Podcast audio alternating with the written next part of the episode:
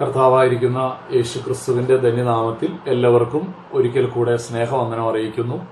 വീണ്ടും ഒരു ശനിയാഴ്ച കൂടെ നമുക്ക് ഇപ്രകാരം ദൈവോധന പഠനത്തിനായി സൂമിലൂടെ കൂടി വരുവാൻ ദൈവം നൽകി തന്ന വലിയൊരു അവസരത്തെ ഓർത്ത് ഞാൻ ദൈവത്തെ സ്തുതിക്കുകയാണ് സ്തോത്രം ചെയ്യുകയാണ്.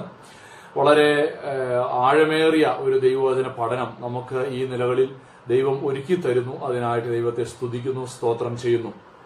കഴിഞ്ഞ ആഴ്ച വെളിപ്പാട് പുസ്തകത്തിൽ നിന്ന് കോംപ്രമൈസ് ചെയ്തതായിരിക്കുന്ന പെർഗമോസ് എന്ന സഭയെക്കുറിച്ച് നമ്മൾ ചിന്തിക്കുവാനായിട്ടിടയായി തീർന്നു വളരെ ആഴത്തിൽ നമുക്ക് നമ്മുടെ ക്രിസ്തീയ ജീവിതത്തെ പരിശോധിക്കുവാനും തിരുത്തുവാനും ഒക്കെ അതിലൂടെ അവസരം ലഭിച്ചു എന്ന് ഞാൻ പൂർണമായിട്ട് വിശ്വസിക്കുകയാണ്.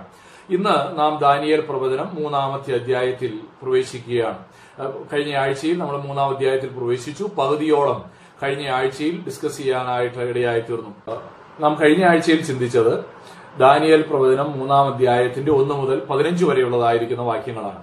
ദാനിയൽ പ്രവചനം മൂന്നാം അധ്യായം ഒന്ന് മുതൽ പതിനഞ്ച് വരെയുള്ള വാക്യങ്ങളിൽ നാം കണ്ടത് ദാനിയലിന്റെ സ്നേഹിതരായിരിക്കുന്ന ശദ്രക്ക് മേശക്ക് അബേദ്നഗോ ഈ മൂന്ന് പേരും അവർ തങ്ങളുടെ ജീവിതത്തിൽ നേരിട്ടതായിരിക്കുന്ന ഒരു വലിയ വെല്ലുവിളിയെ കുറിച്ചാണ് എന്താണ് അവർ നേരിട്ടതായിരിക്കുന്ന വെല്ലുവിളി?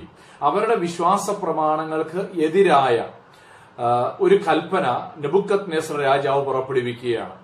ഒരു വലിയ ബിംബ ഒരു വലിയ ബിംബത്തെ വീണു വണങ്ങി നമസ്കരിക്കുക എന്നുള്ളതാണ് നെബുക്കത് നെസർ രാജാവ് കൊടുത്തതായിരിക്കുന്ന കൽപ്പന. എന്നാൽ ശദ്രക്കും മേശക്കും അഭേദ്നകവും തങ്ങളുടെ വിശ്വാസത്തെ പ്രതി ആ ബിംബത്തെ വീണു വണങ്ങി നമസ്കരിക്കുവാൻ തയ്യാറായില്ല എന്നുള്ളത് കഴിഞ്ഞ ക്ലാസ്സിൽ നമ്മൾ കണ്ടു. ഒരു വലിയ വെല്ലുവിളിയായി അവരുടെ മുമ്പിൽ രാജാവിന്റെ കൽപ്പന വരികയാണ്. മാത്രമല്ല രാജാവ് അങ്ങനെ കൽപ്പിച്ചു എന്നുള്ളത് മാത്രമല്ല തങ്ങളുടെ സ്നേഹിതരായ അല്ലെങ്കിൽ ബാബിലോണിലുള്ള മറ്റുള്ള ഒഫീഷ്യൽസ് എല്ലാം ആ കൽപ്പന പൂർണമായിട്ട് അനുസരിച്ച് ഒരു പിയർ പ്രഷർ അവരുടെ മേലുണ്ടായി എന്നുള്ളത് നമ്മൾ കഴിഞ്ഞ ആഴ്ച ചിന്തിച്ചതാണ്. മാത്രമല്ല അവിടെ അവർക്ക് വരാനിരിക്കുന്ന ശിക്ഷാവിധി പെനാൽറ്റി തീച്ചൂളയിൽ തള്ളിയിടുക എന്നുള്ളതാണ്. അപ്പോൾ ഇങ്ങനെയുള്ളതായ വലിയ വെല്ലുവിളികളുടെ നടുവിൽ അവരെങ്ങനെയാണ് പ്രതികരിച്ച് അവർ ഒരിക്കൽ പോലും ആ ബിംബത്തെ വീണു വണങ്ങി നമസ്കരിക്കുവാൻ തയ്യാറായില്ല എന്നുള്ളത് കഴിഞ്ഞ ക്ലാസ്സിൽ നമുക്ക് കാണുവാനായിട്ടിടയായി തീർന്നു ഇന്ന് നാം ആ, വെല്ലുവിളിയിൽ ആ വലിയ പ്രതിസന്ധിയിൽ ആ തീച്ചുളയുടെ അനുഭവത്തിൽ അവരുടെ ജീവിതത്തിലേക്ക് നാം ഒന്ന് തിരിഞ്ഞു നോക്കുവാനായിട്ട് ആഗ്രഹിക്കുകയാണ്. നമുക്ക് പരിശോധിക്കാം. എങ്ങനെയാണ് ആ തീച്ചുളയുടെ അനുഭവത്തിന്റെ നടുവിൽ ദൈവം അവരുടെ ജീവിതത്തിൽ ഇടപെട്ടത് എന്നുള്ളത്? മൂന്നാം അധ്യായത്തിന്റെ ഒന്ന് മുതൽ പതിനഞ്ച് വരെയുള്ള വാക്യങ്ങളിൽ ദ ചലഞ്ചസ് ഓഫ് ഹീബ്രൂസ് നമ്മൾ കഴിഞ്ഞ ക്ലാസ്സിൽ അത് കണ്ടു. ഇന്ന് നാം ചിന്തിക്കാൻ പോകുന്നത് പതിനാറ് മുതൽ ഇരുപത്തിരണ്ട് വരെയുള്ള വാക്യങ്ങളിൽ ദയർ ഫെയ്ത്ത് അവരുടെ വിശ്വാസത്തെ കുറിച്ച് നമുക്ക് അവിടെ കാണുവാനായിട്ട് കഴിയും. മാത്രമല്ല ഇരുപത്തിമൂന്ന് മുതൽ മുപ്പത് വരെയുള്ളതായ വാക്യങ്ങളിൽ അവരുടെ ആ വിശ്വാസത്തിന്റെ അനന്തരഫലമായി അവരുടെ ജീവിതത്തിൽ ലഭിച്ചതായിരിക്കുന്ന വിജയത്തിന്റെ അനുഭവം അവർക്ക് ലഭിച്ചതായ ആ ഒരു വിടുതലിന്റെ അനുഭവത്തെ നമുക്ക് ഈ വേദഭാഗത്ത് കാണുവാനായിട്ട് സാധിക്കും. അതുകൊണ്ട് നമുക്ക് അവരുടെ വിശ്വാസത്തെക്കുറിച്ച് ആദ്യമേ ചിന്തിക്കാം. ദർ ഫെയ്ത്ത് എന്താണ്? അവരുടെ വിശ്വാസം അവരുടെ ജീവിതത്തിൽ കാണുവാനായിട്ട് കഴിയുന്നത്. ഒന്നാമതായി അവരുടെ വിശ്വാസത്തെ കുറിച്ച് നാം ചിന്തിക്കുമ്പോൾ പതിനാറ് മുതലുള്ളതായ വാക്യങ്ങളിൽ ദ ഡിക്ലയർഡ് ദർ ഫെയ്ത്ത് അവരവരുടെ വിശ്വാസത്തെ പരസ്യമായിട്ട് പ്രഖ്യാപിക്കുന്നതാണ് നമുക്ക് അവിടെ കാണുവാനായിട്ട് കഴിയുന്നത്. പതിനാറാം വാക്യത്തിൽ ഇങ്ങനെയാണ് വായിക്കുന്നത്. നെബുക്കത് നേസർ രാജാവ് വളരെ കർശനമായി ആ ബിംബത്തെ വീണു വണങ്ങി നമസ്കരിക്കുവാൻ ആവശ്യപ്പെടുമ്പോൾ അവരുടെ പ്രതികരണം ഇങ്ങനെയാണ്. ശദ്രക്കും മേശക്കും അഭേദ്നകവും രാജാവിനോട് നെബുക്കത് നേസറെ ഈ കാര്യത്തിൽ ഉത്തരം പറവാൻ ആവശ്യമില്ല. ഇവിടെ അവരുടെ വിശ്വാസം അവർ പ്രഖ്യാപിക്കുകയാണ്. They are declaring their faith ആ പ്രഖ്യാപനത്തിൽ നമുക്ക് കാണാനായിട്ട് കഴിയുന്നത് അവരുടെ ധൈര്യം എത്ര ആഴത്തിലുള്ള എത്ര ഉറപ്പുള്ള ധൈര്യമാണ് അവർ പ്രദർശിപ്പിക്കുന്നത് എന്ന് നമുക്ക് കാണുവാനായിട്ട് കഴിയും. ഫെയ്ത്ത് ഓൾവേസ് സ്റ്റിമുലേറ്റ്സ് കറേജ് നമ്മുടെ ജീവിതത്തിൽ വിശ്വാസത്തെ നമുക്ക് മനസ്സിലാക്കാൻ കഴിയുന്ന ഏറ്റവും പ്രധാനപ്പെട്ട ഒരു കാര്യം വിശ്വാസം എപ്പോഴും നമ്മുടെ ഉള്ളിൽ ഒരു ധൈര്യം പകരുന്നു എന്നുള്ളതാണ്. ചില ആളുകളെ കുറിച്ച് ഞാൻ ശ്രദ്ധിച്ചിട്ടുള്ള ഒരു കാര്യമുണ്ട്. അവർ വിശ്വാസത്തിന്റെ വലിയ പ്രവാചകന്മാരാണ്. അവരെപ്പോഴും പ്രസംഗിക്കുന്നത് വിശ്വാസത്തെ കുറിച്ചാണ് പക്ഷെ ജീവിതത്തിൽ ഒരു പ്രതിസന്ധിയോ വെല്ലുവിളിയോ വരുമ്പോൾ അവരുടെ ധൈര്യം നഷ്ടപ്പെട്ട് അവർ ഭയപ്പെടുന്നത് ഞാൻ പലപ്പോഴും ശ്രദ്ധിച്ചിട്ടുണ്ട്. എന്നാൽ ഒത്തിരി ഒന്നും വിശ്വാസത്തെ കുറിച്ച് പ്രസംഗിച്ചില്ലെങ്കിലും പ്രതിസന്ധികളുടെ നടുവിൽ ധൈര്യത്തോടെ നിൽക്കുന്ന ആളുകളെ ഞാൻ കണ്ടിട്ടുണ്ട്. കാരണം ഹൃദയത്തിലുള്ള വിശ്വാസം വിശ്വാസം അല്ലെങ്കിൽ ആഴത്തിൽ വേരൂന്നിയതായിരിക്കുന്ന വിശ്വാസം എപ്പോഴും ഒരു വ്യക്തിയെ ധൈര്യപ്പെടുത്തുന്നു എന്നുള്ളത് നമുക്ക് കാണുവാനായിട്ട് കഴിയും. നെബുക്കത് നെസർ രാജാവ് കോപം കൊണ്ട് വിറച്ചു നിൽക്കുമ്പോൾ ശദ്രക്കും മേശക്കും അഭേദ്നകവും വളരെ ധൈര്യത്തോടെ നെബുക്കത് നെസറിനോട് മറുപടി പറയുകയാണ്. എന്താ പറഞ്ഞത്? നെബുക്കത് നെസറെ ഈ കാര്യത്തിൽ ഉത്തരം പറവാൻ ആവശ്യമില്ല. നമുക്കറിയാം ആ ആ, വാക്കുകളിൽ മുഴച്ചു നിൽക്കുന്ന അവരുടെ ധൈര്യം നമുക്ക് അവിടെ കാണുവാനായിട്ട് കഴിയും. അതുകൊണ്ട് വിശ്വാസം നമ്മുടെ ഹൃദയത്തിൽ എപ്പോഴും ഒരു ധൈര്യം പകരുന്നു എന്നുള്ളത് നമുക്ക് മനസ്സിലാക്കുവാനായിട്ട് കഴിയും. എന്നാൽ വാക്കുകളിൽ മാത്രം വിശ്വാസമുള്ള ഒരു വ്യക്തിക്ക് ഒരുപക്ഷെ ധൈര്യത്തോടെ മറുപടി പറയേണ്ട മേഖലകളിൽ അങ്ങനെ പറയാൻ കഴിയണമെന്ന് നിർബന്ധമില്ല. അതുകൊണ്ട് വിശ്വാസം നമ്മുടെ അവർ വിശ്വാസം പ്രഖ്യാപിക്കുമ്പോൾ ആ പ്രഖ്യാപനത്തിൽ അവരുടെ ധൈര്യം റിഫ്ലക്ട് ചെയ്യുന്നതായിട്ട് നമുക്ക് കാണുവാനായിട്ട് കഴിയും. അവരെ സംബന്ധിച്ചിടത്തോളം ഈ വിഷയം ഇനി ഒന്നുകൂടി ആലോചിക്കേണ്ട കാര്യമില്ല. For them it was a settle matter നെബുക്കത് ഈ കാര്യത്തിൽ ഉത്തരം പറയാൻ ആവശ്യമില്ല. ഇറ്റ്സ് ഓൾറെഡി സെറ്റിൽഡ് രാജാവ് കോപം കൊണ്ട് വിറച്ചാലും രാജാവ് ഇനി തീച്ചൂളയെ കുറിച്ച് പറഞ്ഞാലും ഈ ഒന്നുകൂടെ കൽപ്പന പുറപ്പെടുവിച്ചാലും ഞങ്ങൾക്കൊരു റീതിങ്കിങ്ങിന്റെ ആവശ്യമില്ല. അവരുടെ വിശ്വാസത്തിന്റെ ആ മനോഹാരിത അതിന്റെ ആഴം എന്തുമാത്രമുണ്ട് എന്നുള്ളത് നമുക്കിവിടെ കാണുവാനായിട്ട് കഴിയും. പലപ്പോഴും നമ്മുടെയൊക്കെ ആത്മീയ ജീവിതത്തിൽ സംഭവിക്കുന്ന ഒരു വലിയ പരാജയം എന്ന് പറയുന്നത് വിശ്വാസം പലപ്പോഴും നമ്മൾ റീത്തിങ്ക് ചെയ്യുന്നവരാണെന്നുള്ളതാണ്. അതൊരു ഒരു കുറവായിട്ടാണ് ഞാൻ ചിന്തിക്കുന്നത്. വിശ്വാസം എപ്പോഴും നമ്മുടെ വിശ്വാസത്തിന്റെ സ്റ്റാൻഡേർഡ്സ് നമ്മൾ അതിനെ റീതിങ്ക് ചെയ്യുക എന്നുള്ളതല്ല. എന്നാൽ ദൈവോധനം നമ്മളോട് ഇടപെട്ടാൽ തീർച്ചയായും നമ്മൾ അതിനെ റീതിങ്ക് ചെയ്യും. എന്നാൽ ഒരു എക്സ്റ്റേണൽ സോഴ്സ് അല്ല നമ്മുടെ വിശ്വാസത്തെ രൂപപ്പെടുത്തുന്നത്. നെബക്കത്ത് എത്ര വലിയ കൽപ്പന പുറപ്പെടുവിച്ചാലും ആ കൽപ്പന എത്ര സ്ട്രോങ് ആയിരുന്നാലും അത് ശദ്രക്കിനും മേശക്കിനും അബേത് നെഗോവിനും അത് സെറ്റിൽ ചെയ്ത കാര്യമാണ്. ഇനി റീതിങ്ക് ചെയ്യേണ്ട ആവശ്യമില്ല എന്നുള്ളത് നമുക്കിവിടെ ചിന്തിക്കുവാനായിട്ട് കഴിയും.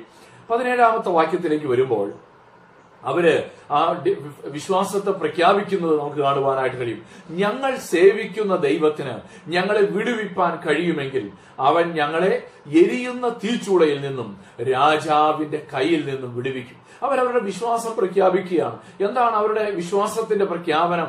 അവർ പറയുകയാണ് ഞങ്ങൾ സേവിക്കുന്ന ദൈവത്തിന് ഞങ്ങളെ വിടുവിക്കാൻ കഴിയുമെങ്കിൽ അവൻ തീച്ചുളയിൽ നിന്നും വിടുവിക്കും രാജാവിന്റെ കയ്യിൽ നിന്നും വിടുവിക്കുമെന്നാണ് അവർ അവിടെ പറയാനായിട്ട് ശ്രമിക്കുന്നത്. Faith is knowing whom you serve അവർ തങ്ങളുടെ ദൈവത്തെ അവർക്ക് തങ്ങളുടെ ദൈവത്തെ അറിയാം. അവരൊരിക്കലും ചിന്തിക്കുന്നത് ജലദോഷത്തിൽ നിന്ന് രക്ഷിക്കുന്ന ഒരു ദൈവത്തെ കുറിച്ചല്ല അവരുടെ വിശ്വാസം അവർ പ്രഖ്യാപിക്കുമ്പോൾ അവർക്കറിയാം തീച്ചൂളയിൽ നിന്ന് വിടുവിക്കുന്ന ഒരു ദൈവമാണ് ഞങ്ങളുടെ ദൈവമെന്ന് അവർ തിരിച്ചറിയുകയാണ്. അതുകൊണ്ട് വിശ്വാസത്തിൽ എപ്പോഴും തങ്ങളുടെ ദൈവത്തെ അറിയുന്നു എന്നുള്ളത് നമുക്ക് മനസ്സിലാക്കുവാനായിട്ട് സാധിക്കും. Faith is knowing whom you serve അതുകൊണ്ട് നമ്മുടെ ജീവിതത്തിൽ നാം തിരിച്ചറിയേണ്ടത് വിശ്വാസം എന്ന് പറയുന്നത് നമ്മളിങ്ങനെ കൈ ചുരുട്ടി പിടിച്ച് യെസ് ഞാൻ വിശ്വസിക്കുന്നു വിശ്വസിക്കുന്നു വിശ്വസിക്കുന്നു എന്ന് പറയുന്നതല്ല. നാം വിശ്വസിക്കുന്ന ദൈവത്തെ അറിയുന്നതാണ് യഥാർത്ഥത്തിൽ ആഴമേറിയതായിരിക്കുന്ന വിശ്വാസം എന്ന് പറയുന്നത്. യശയാ പ്രവചനം നാൽപ്പത്തി മൂന്നാം അധ്യായം രണ്ടാമത്തെ വാക്യത്തിൽ യശയാ പ്രവാചകൻ പറയുന്ന ഇങ്ങനെയാണ്. നീ വെള്ളത്തിൽ കൂടി കടക്കുമ്പോൾ ഞാൻ നിന്നോടുകൂടെ ഇരിക്കും. നീ നദികളിൽ കൂടി കടക്കുമ്പോൾ അത് നിന്റെ മീതെ കവിയുകയില്ല. നീ തീയിൽ കൂടി നടന്നാൽ വെന്തു പോകയില്ല. അഗ്നിജ്വാല നിന്നെ ദഹിപ്പിക്കുകയുമില്ല. കണ്ടോ അവിടെ ദൈവം യശയാവിലൂടെ സംസാരിക്കുകയാണ്. നീ തീയിൽ കൂടി നടന്നാൽ വെന്തു പോകാതെ വണ്ണം. നിന്നെ വിടുവിക്കാൻ കഴിയുന്നവനാണ് നിന്റെ ദൈവം. പ്രിയപ്പെട്ട ദൈവമക്കളെ നമ്മുടെ ആത്മീക ജീവിതത്തിൽ നാം ഈ വിശ്വാസം പ്രഖ്യാപിക്കുന്നവരായിരിക്കണം. കാരണം നമ്മുടെ ദൈവം ആരാണെന്നുള്ളത് നാം തിരിച്ചറിയുന്നിടത്താണ് നമ്മുടെ വിശ്വാസം യഥാർത്ഥത്തിൽ വേരൂന്നുന്നത്. അതുകൊണ്ടാണ് ദാനിയൽ മൂന്നിന്റെ പതിനെട്ടിലേക്ക് വരുമ്പോൾ ആ ഡിക്ലറേഷൻ ഓഫ് ഫെയ്ത്തിൽ അടുത്ത അവരുടെ ആ തിരിച്ചറിവ് അവരൊന്നുകൂടെ വെളിപ്പെടുത്തുകയാണ്. എന്താ പറയുന്നതെന്ന് നോക്കിയേ? അല്ലെങ്കിലും ഞങ്ങൾ രാജാവിന്റെ ദേവന്മാരെ സേവിക്കുകയില്ല രാജാവ് നിർത്തിയ സ്വർണബിംബത്തെ നമസ്കരിക്കുകയുമില്ല എന്ന് അറിഞ്ഞാലും എന്ന് ഉത്തരം പറഞ്ഞു. അപ്പോൾ അവരുടെ വിശ്വാസം എന്ന് പറയുന്നത് അൺകണ്ടീഷണലാണ് പതിനേഴാം വാക്യത്തിൽ നമ്മൾ വായിച്ചു. അവർ പറയുകയാണ് ഞങ്ങൾ സേവിക്കുന്ന ദൈവം ഞങ്ങളെ വിടുവിക്കും. രാജാവിന്റെ കയ്യിൽ നിന്നും എരിയുന്ന തീച്ചുടയിൽ നിന്നും ഞങ്ങളെ വിടുവിക്കും. ഇനി വിടുവിച്ചില്ലെങ്കിൽ ഞങ്ങൾ നിന്റെ ബിംബത്തെ നമസ്കരിക്കാമെന്നല്ല അവർ പറഞ്ഞത്. വിടുവിച്ചില്ലെങ്കിലും ഞങ്ങളുടെ വിശ്വാസത്തിൽ നിന്ന് ഞങ്ങൾ പുറകോട്ട് പോകാൻ തയ്യാറല്ല. എന്ന് പറഞ്ഞാൽ അവരുടെ വിശ്വാസം വ്യവസ്ഥകൾക്ക് അതീതമാണ്. അൺകണ്ടീഷണൽ ആണ് നമ്മൾ പലപ്പോഴും വിശ്വസിക്കുന്ന എങ്ങനെയാണെന്ന് അറിയാമോ എനിക്ക് അടുത്ത അഡ്മിഷൻ തരികയാണെങ്കിൽ ഇപ്പൊ അഡ്മിഷനൊക്കെ കുട്ടികൾ ചിന്തിക്കുന്ന ഒരു സമയമാണ്. ഭാവിയെ കുറിച്ച് ചിന്തിക്കുന്ന ഒരു സമയമാണ്. എനിക്ക് അഡ്മിഷൻ തരുവാണെങ്കിൽ ഞാൻ കർത്താവിനെ സേവിക്കാം. ചിലരൊക്കെ ഈ ജയി ആശുപത്രി കിടക്കുകളിലൊക്കെ കിടന്ന് ചില വിശ്വാസ പ്രഖ്യാപനങ്ങളൊക്കെ നടത്തും. കർത്താവെ നീ എന്റെ ആയുസിനെ തിരികെ തന്നാൽ ഞാൻ നിന്നെ സേവിച്ചോളാം. അത് നല്ല ഒരു തീരുമാനമാണ്. പക്ഷേ ദൈവം നമുക്ക് ആയുസ് തന്നാലും തന്നില്ലെങ്കിലും രോഗസൗഖ്യം തന്നാലും തന്നില്ലെങ്കിലും ജോലി തന്നാലും തന്നില്ലെങ്കിലും നമുക്ക് കഷ്ടത വന്നാലും കഷ്ടതയിൽ നിന്ന് വിടുവിച്ചാലും ഈ ദൈവത്തോടുള്ള ബന്ധത്തിൽ വിശ്വാസത്തിൽ നാം ഒരിക്കലും പുറകോട്ട് പോകുന്നവരാകരുത് എന്നുള്ളത് നമ്മുടെ ജീവിതത്തിന്റെ ഒരു പ്രമാണമായി തീരേണ്ടത് ആവശ്യമാണ്. ആ നിലവാരത്തിലുള്ള ഒരു വിശ്വാസമാണ് അവരെ പ്രഖ്യാപിച്ചെന്ന് കാണുവാനായിട്ട് കഴിയും. യോബ് പറഞ്ഞത് നോക്കാം. യോ പറയാണ് പതിമൂന്നിന്റെ പതിനഞ്ചിൽ അവൻ എന്നെ കൊന്നാലും ഞാൻ അവനെ തന്നെ കാത്തിരിക്കും. കണ്ടോ? യോബിന്റെ സമ്പത്ത് മുഴുവൻ നഷ്ടപ്പെട്ടു മക്കൾ നഷ്ടപ്പെട്ടു ഭാര്യ അവനെ ഒറ്റപ്പെടുത്തുന്നു അവൻ രോഗിയായി തീരുന്നു പക്ഷെ അപ്പോഴും യോബിന് പറയാൻ കഴിയുന്ന വിശ്വാസ പ്രഖ്യാപനം അവൻ എന്നെ കൊന്നാലും ഞാൻ അവനെ തന്നെ കാത്തിരിക്കും. കണ്ടോ ആ ദൈവത്തോടുള്ള തന്റെ സമർപ്പണം തന്റെ വിശ്വാസം ആ ദൈവത്തിൽ താൻ എന്തുമാത്രം ട്രസ്റ്റ് ചെയ്യുന്നു എന്നുള്ളത് വ്യവസ്ഥകൾക്ക് അതീതമായിട്ട് നമുക്ക് കാണുവാനായിട്ട് കഴിയും. വാസ്തവത്തിൽ യോബിനെ പരീക്ഷിക്കാൻ പിശാജ് ദൈവസനി ചെല്ലുമ്പോൾ പറഞ്ഞത് എന്താ അവന് നീ സമ്പത്ത് കൊടുത്തത് കൊണ്ടും അവന് നീ പ്രതാപം കൊടുത്തത് കൊണ്ടും ഒക്കെയാണ് അവൻ നിന്നെ സേവിക്കുന്നതെന്ന. പക്ഷെ ഈ ഒരു സ്റ്റേറ്റ്മെന്റിലൂടെ യോബ് വിളിച്ചു പറയുകയാണ് എനിക്ക് എന്തൊക്കെ നഷ്ടങ്ങൾ വന്നാലും ഞാൻ ഈ ദൈവത്തെ സേവിക്കും. ഡിക്ലറേഷൻ ഓഫ് അവർ ഫെയ്ത്ത് നമ്മുടെ വിശ്വാസത്തിന്റെ പ്രഖ്യാപനം എന്തുമാത്രം പ്രസക്തിയുള്ളതാണെന്ന് ഈ വാക്യം നമ്മെ ഓർമ്മപ്പെടുത്തുകയാണ് മാത്രമല്ല ഈ വാക്യത്തിൽ നാം വായിച്ചതായിരിക്കുന്ന പതിനെട്ടാം വാക്യത്തിൽ ചന്ദ്രക്കും മേശക്കും അഭേദ്നകവും പറയുന്ന വേറൊരു കാര്യം കൂടെയുണ്ട്. അവർ പറയുന്നത് ഇങ്ങനെയാണ്. ഇനി അവൻ ഞങ്ങളെ വിടുവിച്ച് അല്ലെങ്കിൽ ഞങ്ങൾ രാജാവിന്റെ മുമ്പത്തെ നമസ്കരിക്കുകയില്ല എന്ന് പറഞ്ഞിട്ട് അവർ പറയുന്ന ഒരു കാര്യമുണ്ട് രാജാവ് നിർത്തിയ സ്വർണബിംബത്തെ നമസ്കരിക്കുകയുമില്ല എന്ന് പറഞ്ഞാലും എന്ന് ഉത്തരം പറഞ്ഞു. ഇനി നമസ് ultimate alliance to the lord രാ എന്തൊക്കെ വന്നാലും രാജാവിന്റെ ഈ പ്രമാണത്തോട് ഒരു കോംപ്രമൈസിന് ഞങ്ങൾ തയ്യാറല്ല. ആത്യന്തികമായി ഞങ്ങൾ അനുസരിക്കാൻ പോകുന്നത് ഞങ്ങളുടെ ദൈവത്തെയാണ്. ആ ഒരു സമർപ്പണം. നമ്മുടെ ജീവിതത്തിൽ അതല്ലേ ഏറ്റവും ആവശ്യമായിരിക്കുന്നത്? നാം വിശ്വാസം പ്രഖ്യാപിക്കുമ്പോൾ നമ്മുടെ ദൈവത്തിലുള്ള നമ്മുടെ വിശ്വാസ പ്രഖ്യാപനം ഇത്രമാ എത്രമാത്രം ആഴത്തിലുള്ളതായിരുന്നു എന്ന് അവരിൽ ധൈര്യം പകർന്ന വിശ്വ ആ വിശ്വാസ പ്രഖ്യാപനം. അവരുടെ ഹൃദയത്തിൽ ആ വിശ്വാസം കൊടുത്ത ധൈര്യത്തെ റിഫ്ലക്ട് ചെയ്യുന്നു. അവർ സേവിക്കുന്ന ദൈവത്തെ ദൈവം ആരാണെന്ന് അവർ അറിയുന്നു എന്നുള്ളത് റിഫ്ലക്ട് ചെയ്യുന്നു.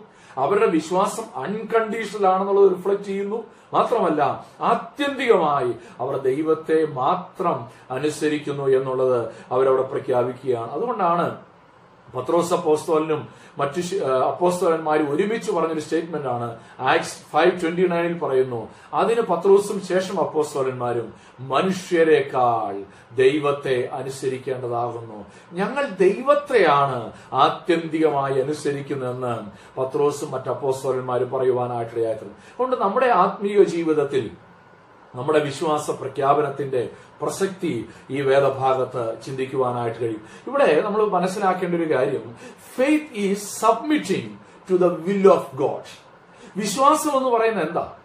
വിശ്വാസം എന്ന് പറയുന്നത് പൂർണമായും ദൈവഹിതത്തിന് ഏൽപ്പിച്ചു കൊടുക്കുന്നതാണ് വിശ്വാസം. ചിലരൊക്കെ പറയുന്നത് ദൈവത്തിൽ നിന്ന് പിടിച്ചു വാങ്ങുന്നതാണ് വിശ്വാസം എന്നാണ് ചിലരൊക്കെ പറയാറില്ലേ ദൈവത്തിന് കഴിയും. ഈ രോഗത്തിൽ നിന്ന് വിടുവിക്കുവാൻ ദൈവത്തിന് കഴിയും. മരണത്തിൽ നിന്ന് വിടുവിക്കുവാൻ ദൈവത്തിന് കഴിയും. അല്ലെങ്കിൽ ഈ രോഗം മാറ്റുവാൻ ദൈവത്തിന് കഴിയും. അത് വിശ്വാസമാണ് അല്ലെന്നല്ല പറഞ്ഞത്. ഇനി ഈ രോഗത്തിൽ നിന്ന് വിടുവിക്കുന്നത് ദൈവത്തിന്റെ ഇഷ്ടമല്ലെങ്കിൽ ആ ദൈവ ഇഷ്ടത്തിന് ഏൽപ്പിച്ചു കൊടുക്കുന്നതും കുറച്ചുകൂടെ ആഴമേറിയ കുറച്ചുകൂടെ ശക്തിയേറിയ വിശ്വാസമാണെന്നുള്ളത് നാം തിരിച്ചറിയേണ്ടത് ആവശ്യമായിട്ടുണ്ട്. ദൈവം എന്നെ വിടുവിച്ചാലും വിടുവിച്ചില്ലെങ്കിലും എന്നെ ദൈവം വിടുവിക്കുന്നില്ല എന്നുള്ളതാണ് ദൈവഹിതമെങ്കിൽ ആ ദൈവഹിതത്തിന് നമ്മെ ഏൽപ്പിച്ചു കൊടുക്കുന്നതാണ് യഥാർത്ഥത്തിലുള്ള വിശ്വാസം. ഞാൻ പറയുന്നത് നിങ്ങൾക്ക് മനസ്സിലാവുന്നുണ്ടെന്നാണ് എന്റെ ചിന്ത. ഏറ്റവും ശക്തമായ ആഴമേറിയ വിശ്വാസം എന്ന് പറയുന്നത് ദൈവം വിടുവിച്ചു എന്നുള്ളത് മാത്രമല്ല വിടുവിച്ചില്ലെങ്കിലും ഈ ദൈവത്തെ തന്നെ സേവിക്കുമെന്നുള്ളതായ സമർപ്പണമാണ് ആഴമേറിയതും ശക്തമേറിയതുമായ വിശ്വാസമെന്ന് നാം തിരിച്ചറിയേണ്ടത് ആവശ്യമായിട്ടുണ്ട്. Faith is submitting to the will of God അങ്ങനെ ഏൽപ്പിച്ചു കൊടുക്കാൻ മനസ്സുണ്ടോ? എന്റെ ഞാൻ സുവിശേഷ വേലയ്ക്ക് ജോലിയൊക്കെ രാജിവെച്ച് പൂർണ സമയം സുവിശേഷ വേലയ്ക്ക് ഇറങ്ങിയപ്പോൾ ഞങ്ങളുടെ മിഷൻസ് ഇന്ത്യയിലെ കോശി ജോൺസ് സച്ചായൻ എന്നോട് അല്പസമയം സുവിശേഷ വേലയെക്കുറിച്ച് പൂർണ സമയം സുവിശേഷ വേലയെക്കുറിച്ച് ഒരു ഓറിയന്റേഷൻ പോലെ തരാനായിട്ട് ശ്രമിച്ചു. അങ്ങനെ തന്നതായ സമയത്ത് എന്നോട് പറഞ്ഞൊരു കാര്യമുണ്ട്. ബേസിലെ ഒരുപക്ഷെ ഇത്രയും നാൾ നീ ജോലി ചെയ്തപ്പോൾ നിന്റെ കയ്യിൽ പണം ഉണ്ടായിരുന്നു. നീ വിചാരിക്കുന്ന സമയത്ത് കുഞ്ഞുങ്ങൾക്ക് ഇഷ്ടമുള്ള കാര്യമൊക്കെ നിനക്ക് വാങ്ങിച്ചു കൊടുക്കാൻ പറ്റിയിരുന്നു. പക്ഷെ നീ പൂർണസമയം സുവിശേഷ വേലയ്ക്ക് ഇറങ്ങുമ്പോൾ ഒരുപക്ഷെ ചില കാര്യങ്ങളൊക്കെ നീ വിചാരിച്ച സമയത്ത് വാങ്ങാനും കുഞ്ഞുങ്ങൾക്ക് വാങ്ങി കൊടുക്കാനും കഴിഞ്ഞില്ലെന്ന് വരും. അപ്പോൾ നീ ചിന്തിക്കേണ്ടത് എന്താണ് എന്റെ ദൈവത്തിന് ശക്തി കുറഞ്ഞു പോയെന്നോ എനിക്ക് വിശ്വാസം കുറഞ്ഞു പോയെന്നോ അല്ല അവിടെ ചിന്തിക്കേണ്ടത്. എന്റെ കുഞ്ഞുങ്ങൾക്ക് ആവശ്യമുള്ളത് വാങ്ങിക്കൊടുക്കുവാൻ എന്നെ സഹായിക്കുന്ന ഒരു ദൈവമുണ്ട്. ഇനി എന്റെ കയ്യിൽ ഒരു പ്രത്യേക ആവശ്യത്തിന് പണമില്ലെങ്കിൽ അതിന്റെ അർത്ഥം അത് വാങ്ങിക്കൊടുക്കുക എന്നുള്ളത് ദൈവത്തിന്റെ പദ്ധതിക്കകത്തുള്ളതല്ല എന്ന് നീ ചിന്തിച്ചാൽ മതി. അതായത് അനുഗ്രഹമാണെങ്കിലും അല്ലെങ്കിൽ ചില അനുഗ്രഹങ്ങൾ നമ്മുടെ കൺമുമ്പിൽ വരുമ്പോൾ അത് നിഷേധിക്കപ്പെടുകയാണെങ്കിലും അതിനെയും ദൈവഹിതമാണെന്ന് തിരിച്ചറിഞ്ഞ് ദൈവത്തിനായിട്ട് ഏൽപ്പിച്ചു കൊടുക്കുന്നതാണ് യഥാർത്ഥത്തിൽ ആഴമേറിയ വിശ്വാസം എന്നുള്ളത് നാം തിരിച്ചറിയാനായിട്ടിടയായി തീരട്ടെ. Their faith was in the sovereignty of God. ദൈവത്തിന്റെ ആ പരമാധികാരത്തിൽ ദൈവത്തിന്റെ ആ സർവാധിപത്യത്തിൽ ദൈവത്തിന്റെ ആ സർവശക്തിയിൽ ഏൽപ്പിച്ചു കൊടുക്കുന്നതാണ്. ചിലപ്പോൾ നമുക്ക് തോന്നും ഇതൊന്നും നല്ലതല്ല എന്ന്. അല്ലെങ്കിൽ ഇതല്ലേ ബെറ്റർ എന്ന് നമുക്ക് ചില ഒപ്പീനിയൻസ് ഒക്കെ ഉണ്ടായിരുന്നിരിക്കും പക്ഷെ ആത്യന്തികമായി ദൈവം ദൈവത്തിന്റെ ഇഷ്ടം. അവൻ എനിക്ക് ഈ ചില കഷ്ടതകളിലൂടെ കടന്നു പോകാൻ ദൈവം അനുവദിക്കുമ്പോൾ അതും എനിക്ക് നന്മയാക്കി തീർക്കുന്ന ഒരു ദൈവമുണ്ടെന്ന് ആ ദൈവത്തിന്റെ ക്യാരക്ടറിൽ നമ്മൾ വിശ്വസിക്കുന്നതാണ് യഥാർത്ഥത്തിൽ ആഴമേറിയ വിശ്വാസം എന്ന് പറയുന്നത്. ദേ റെഡി ഫോർ മാർട്ടിഡം ഒരു രക്തസാക്ഷിയാകാനും അവർ തയ്യാറാണ്. അവരുടെ വിശ്വാസത്തിന് വേണ്ടി അവർ മരിക്കാനും തയ്യാറായിരുന്നു എന്നുള്ളത് നാം തിരിച്ചറിയണം. ഇതാണ് അവരുടെ ഡിക്ലറേഷൻ ഓഫ് ഫെയ്ത്ത് പ്രിയപ്പെട്ട ദൈവമക്കളെ നമ്മുടെ ജീവിതത്തിൽ ഇങ്ങനെ ഒരു വിശ്വാസത്തെ പ്രഖ്യാപിക്കാൻ നമുക്ക് കഴിയുമോ ഇങ്ങനെ ഒരു വിശ്വാസ പ്രഖ്യാപനം നമ്മുടെ ജീവിതത്തിൽ ഉണ്ടോ ഇല്ലെങ്കിൽ നമ്മുടെ ജീവിതം ഒന്നുകൂടെ പരിശോധിക്കേണ്ടത് ആവശ്യമായിട്ടുണ്ട്. Some say that they are waiting for God's call but what they really need is a step George Verwer Operation Mobilisation O എമ്മിന്റെ സ്ഥാപകനായിരിക്കുന്ന ദേവദാസൻ പറഞ്ഞ സ്റ്റേറ്റ്മെന്റ് ആണ്. ചിലർ വിചാരിക്കുന്നത് അവർ ദൈവം ഇങ്ങനെ വിളിക്കാൻ വേണ്ടി കാത്തിരിക്കുക? തീച്ചൂളയിലേക്ക് ഇറങ്ങണോ? ദൈവം ഈ വിശ്വാസത്തിന് വേണ്ടി നിൽക്കണോ? ഒരു സ്റ്റെപ്പ് സ്റ്റെപ്പ് എടുക്കണമെങ്കിൽ ദൈവം വിളിക്കാൻ വേണ്ടി കാത്തിരിക്കണം. പക്ഷെ അദ്ദേഹം പറയുകയാണ് പലരുടെയും പ്രശ്നം എന്നാണെന്നറിയാവോ? അവരൊരു സ്റ്റെപ്പ് എടുത്തു വെക്കുന്നില്ല എന്നുള്ളതാണ് അവരുടെ പ്രശ്നം എന്ന് പറയുന്നത്. അവർക്ക് അല്ലെങ്കിൽ അവരിനി ചെയ്യേണ്ടത് ഇനി ഒരു ഡിവൈൻ വോയിസ് കേൾക്കാൻ കാത്തിരിക്കുകയല്ല. അവരൊരു സ്റ്റെപ്പ് എടുത്തു വെക്കുക എന്നുള്ളതാണ്. ഇതാണ് ഈ വിശ്വാസ പ്രഖ്യാപനത്തിലൂടെ എന്റെയും നിങ്ങളുടെയും ജീവിതത്തിൽ സാധ്യമായി തീരേണ്ടത്. രണ്ടാമത് അവരുടെ വിശ്വാസത്തെ കുറിച്ച് നമുക്ക് മനസ്സിലാക്കാൻ കഴിയുന്നത് കണ്ടിന്യൂവൻസ് ഇൻ ഫെയ്ത്ത് വിശ്വാസത്തിൽ നിലനിൽക്കുക. വിശ്വാസത്തിൽ തുടരുക എന്നുള്ളത് പത്തൊൻപത് മുതലുള്ളതായ വാക്യങ്ങളിൽ നമുക്ക് കാണുവാനായിട്ട് സാധിക്കും. നാം പത്തൊമ്പതാമത്തെ വാക്യത്തിലേക്ക് വരുമ്പോൾ ഇങ്ങനെയാണ് വായിക്കുന്നത്. അപ്പോൾ നെബുക്കത് നെസറിന് കോപം മുഴുത്തു. ശദ്രക്കിന്റെയും മേശക്കിന്റെയും അബേദ്നഗോവിന്റെയും നേരെ മുഖഭാവം മാറി. ചൂള പതിവായി ചൂട് പിടിപ്പിച്ചതിൽ ഏഴു മടങ്ങ് ചൂട് പിടിപ്പിപ്പാൻ അവൻ കൽപ്പിച്ചു. ചിലരൊക്കെ പറയുന്നത് കേട്ടിട്ടുണ്ടോ? എന്റെ ബ്രദറെ എന്റെ ജോലി സ്ഥലത്ത് വിശ്വാസത്തിന് വേണ്ടിയൊക്കെ നിൽക്കാൻ ഭയങ്കര പ്രയാസമാണ്. ആദ്യമൊക്കെ ഞാൻ ശക്തമായിട്ട് നിന്നതാ. പക്ഷേ പിന്നെ എനിക്ക് മനസ്സിലായി ഇനി റിട്ടയർ ചെയ്തിട്ടൊക്കെയായി വിശ്വാസത്തിൽ നിൽക്കാനായിട്ട് സാധിക്കുകയുള്ളൂ. നമ്മുടെ ജീവിതത്തിൽ വിശ്വാസം പ്രഖ്യാപിച്ചുകൊണ്ട് മാത്രമായില്ല. ആ വിശ്വാസത്തിൽ ഏത് പ്രതിസന്ധിയുടെയും നടുവിൽ നിലനിൽക്കുക എന്നുള്ളതാണ് വളരെ പ്രധാനപ്പെട്ട ഒരു കാര്യം. ഇവിടെ നമുക്ക് കാണാൻ കഴിയുന്നത് നെബുക്കത് നേസറിന് ആദ്യം ദേഷ്യമായിരുന്നു. പതിനഞ്ച് വരെയുള്ള വാക്യങ്ങൾ നമ്മൾ കണ്ടു. നമ്മളവിടെ കണ്ട ഒരു കാര്യമാണ്. നെബുക്കത് നേസർ അവരോട് കോപിച്ചു. പതിമൂന്നാമത്തെ വാക്യത്തിൽ ഉഗ്ര കോപവും ക്രോധവും പൂണ്ടാണ് പതിമൂന്നാമത്തെ വാക്യത്തിൽ സംസാരിച്ചത്. എന്നാൽ പതിന പത്തൊൻപതാമത്തെ വാക്യത്തിലേക്ക് വരുമ്പോൾ അവിടുത്തെ ഉഗ്രകോപം പിന്നെയും മുഴുത്തു. ഇല്ലേ? ഫുൾ ഓഫ് ഫൊറി കോപം മുഴുത്തിരിക്കുകയാണ്. അങ്ങനെ കോപം മുഴുത്ത ഒരു സാഹചര്യം. എന്ന് പറഞ്ഞാൽ ഒന്ന് ചിന്തിച്ച് നമ്മുടെ ഇന്നത്തെ ഒരു ലാംഗ്വേജിൽ പറഞ്ഞാൽ ജോലി നഷ്ടപ്പെടുമെന്നുള്ളൊരു സ്റ്റേജ് അല്ലെങ്കിൽ ഇന്നത്തെ സ്റ്റേജിലാണ് ഞാൻ പറയുന്നത് അന്നാണെങ്കിൽ കോപം മുഴുത്തപ്പോൾ എന്താ സംഭവിച്ചത്? ചൂട പതിവായി ചൂട് പിടിപ്പിച്ചതിൽ ഏഴു മടങ്ങ് ചൂട് പിടിപ്പിപ്പാൻ അവൻ കൽപ്പിച്ചു. Even if the world is against you ലോകം മുഴുവൻ നമുക്കെതിരായാലും വിശ്വാസത്തിൽ നിലനിൽക്കാൻ കഴിയണം. ഞാൻ അവിടെ നെബുക്കത് നേസറിന്റെ കോപം മുഴുത്തു എന്ന് പറയുമ്പോൾ നമ്മൾ അതിന്റെ ഡിഫറെന്റ് ഡയമെൻഷൻസ് ഒന്ന് ചിന്തിച്ചു നോക്കിയാൽ നമുക്കത് മനസ്സിലാകും. എത്ര എത്ര സീരിയസ് ആണ് ആ പ്രശ്നം എന്നുള്ളത്. Even if the world is against you ലോകം മുഴുവൻ നമുക്കെതിരായാലും വിശ്വാസത്തിൽ നിലനിൽക്കുവാനായിട്ട് നമുക്ക് കഴിയേണ്ടത് ആവശ്യമായിട്ടുണ്ട്. മാത്രമല്ല even if the trial is too hard ചൂള എത്ര ചൂട് പിടിച്ചാലും ചൂള എത്ര ചൂട് പിടിച്ചാലും വിശ്വാസത്തിന് വേണ്ടി നിൽക്കുവാനായിട്ട് എനിക്കും നിങ്ങൾക്കും കഴിയേണ്ടത് ആവശ്യമായിട്ടുണ്ട്. ഇവിടെ ഈ ഏഴ് മടങ്ങ് ചൂട് പിടിപ്പിപ്പാൻ കൽപ്പിച്ചു എന്ന് പറയുമ്പോൾ നമുക്ക് എങ്ങനെയാ അതിന് മനസ്സിലാക്കാൻ കഴിയുന്നത്? അന്നത്തെ ഒരു കാലഘട്ടത്തിൽ ഇല്ല ഇപ്പോഴൊക്കെയാണെങ്കിൽ നമുക്കറിയാം ഇലക്ട്രിക് ഓവനാണെന്ന് വിചാരിക്കുക.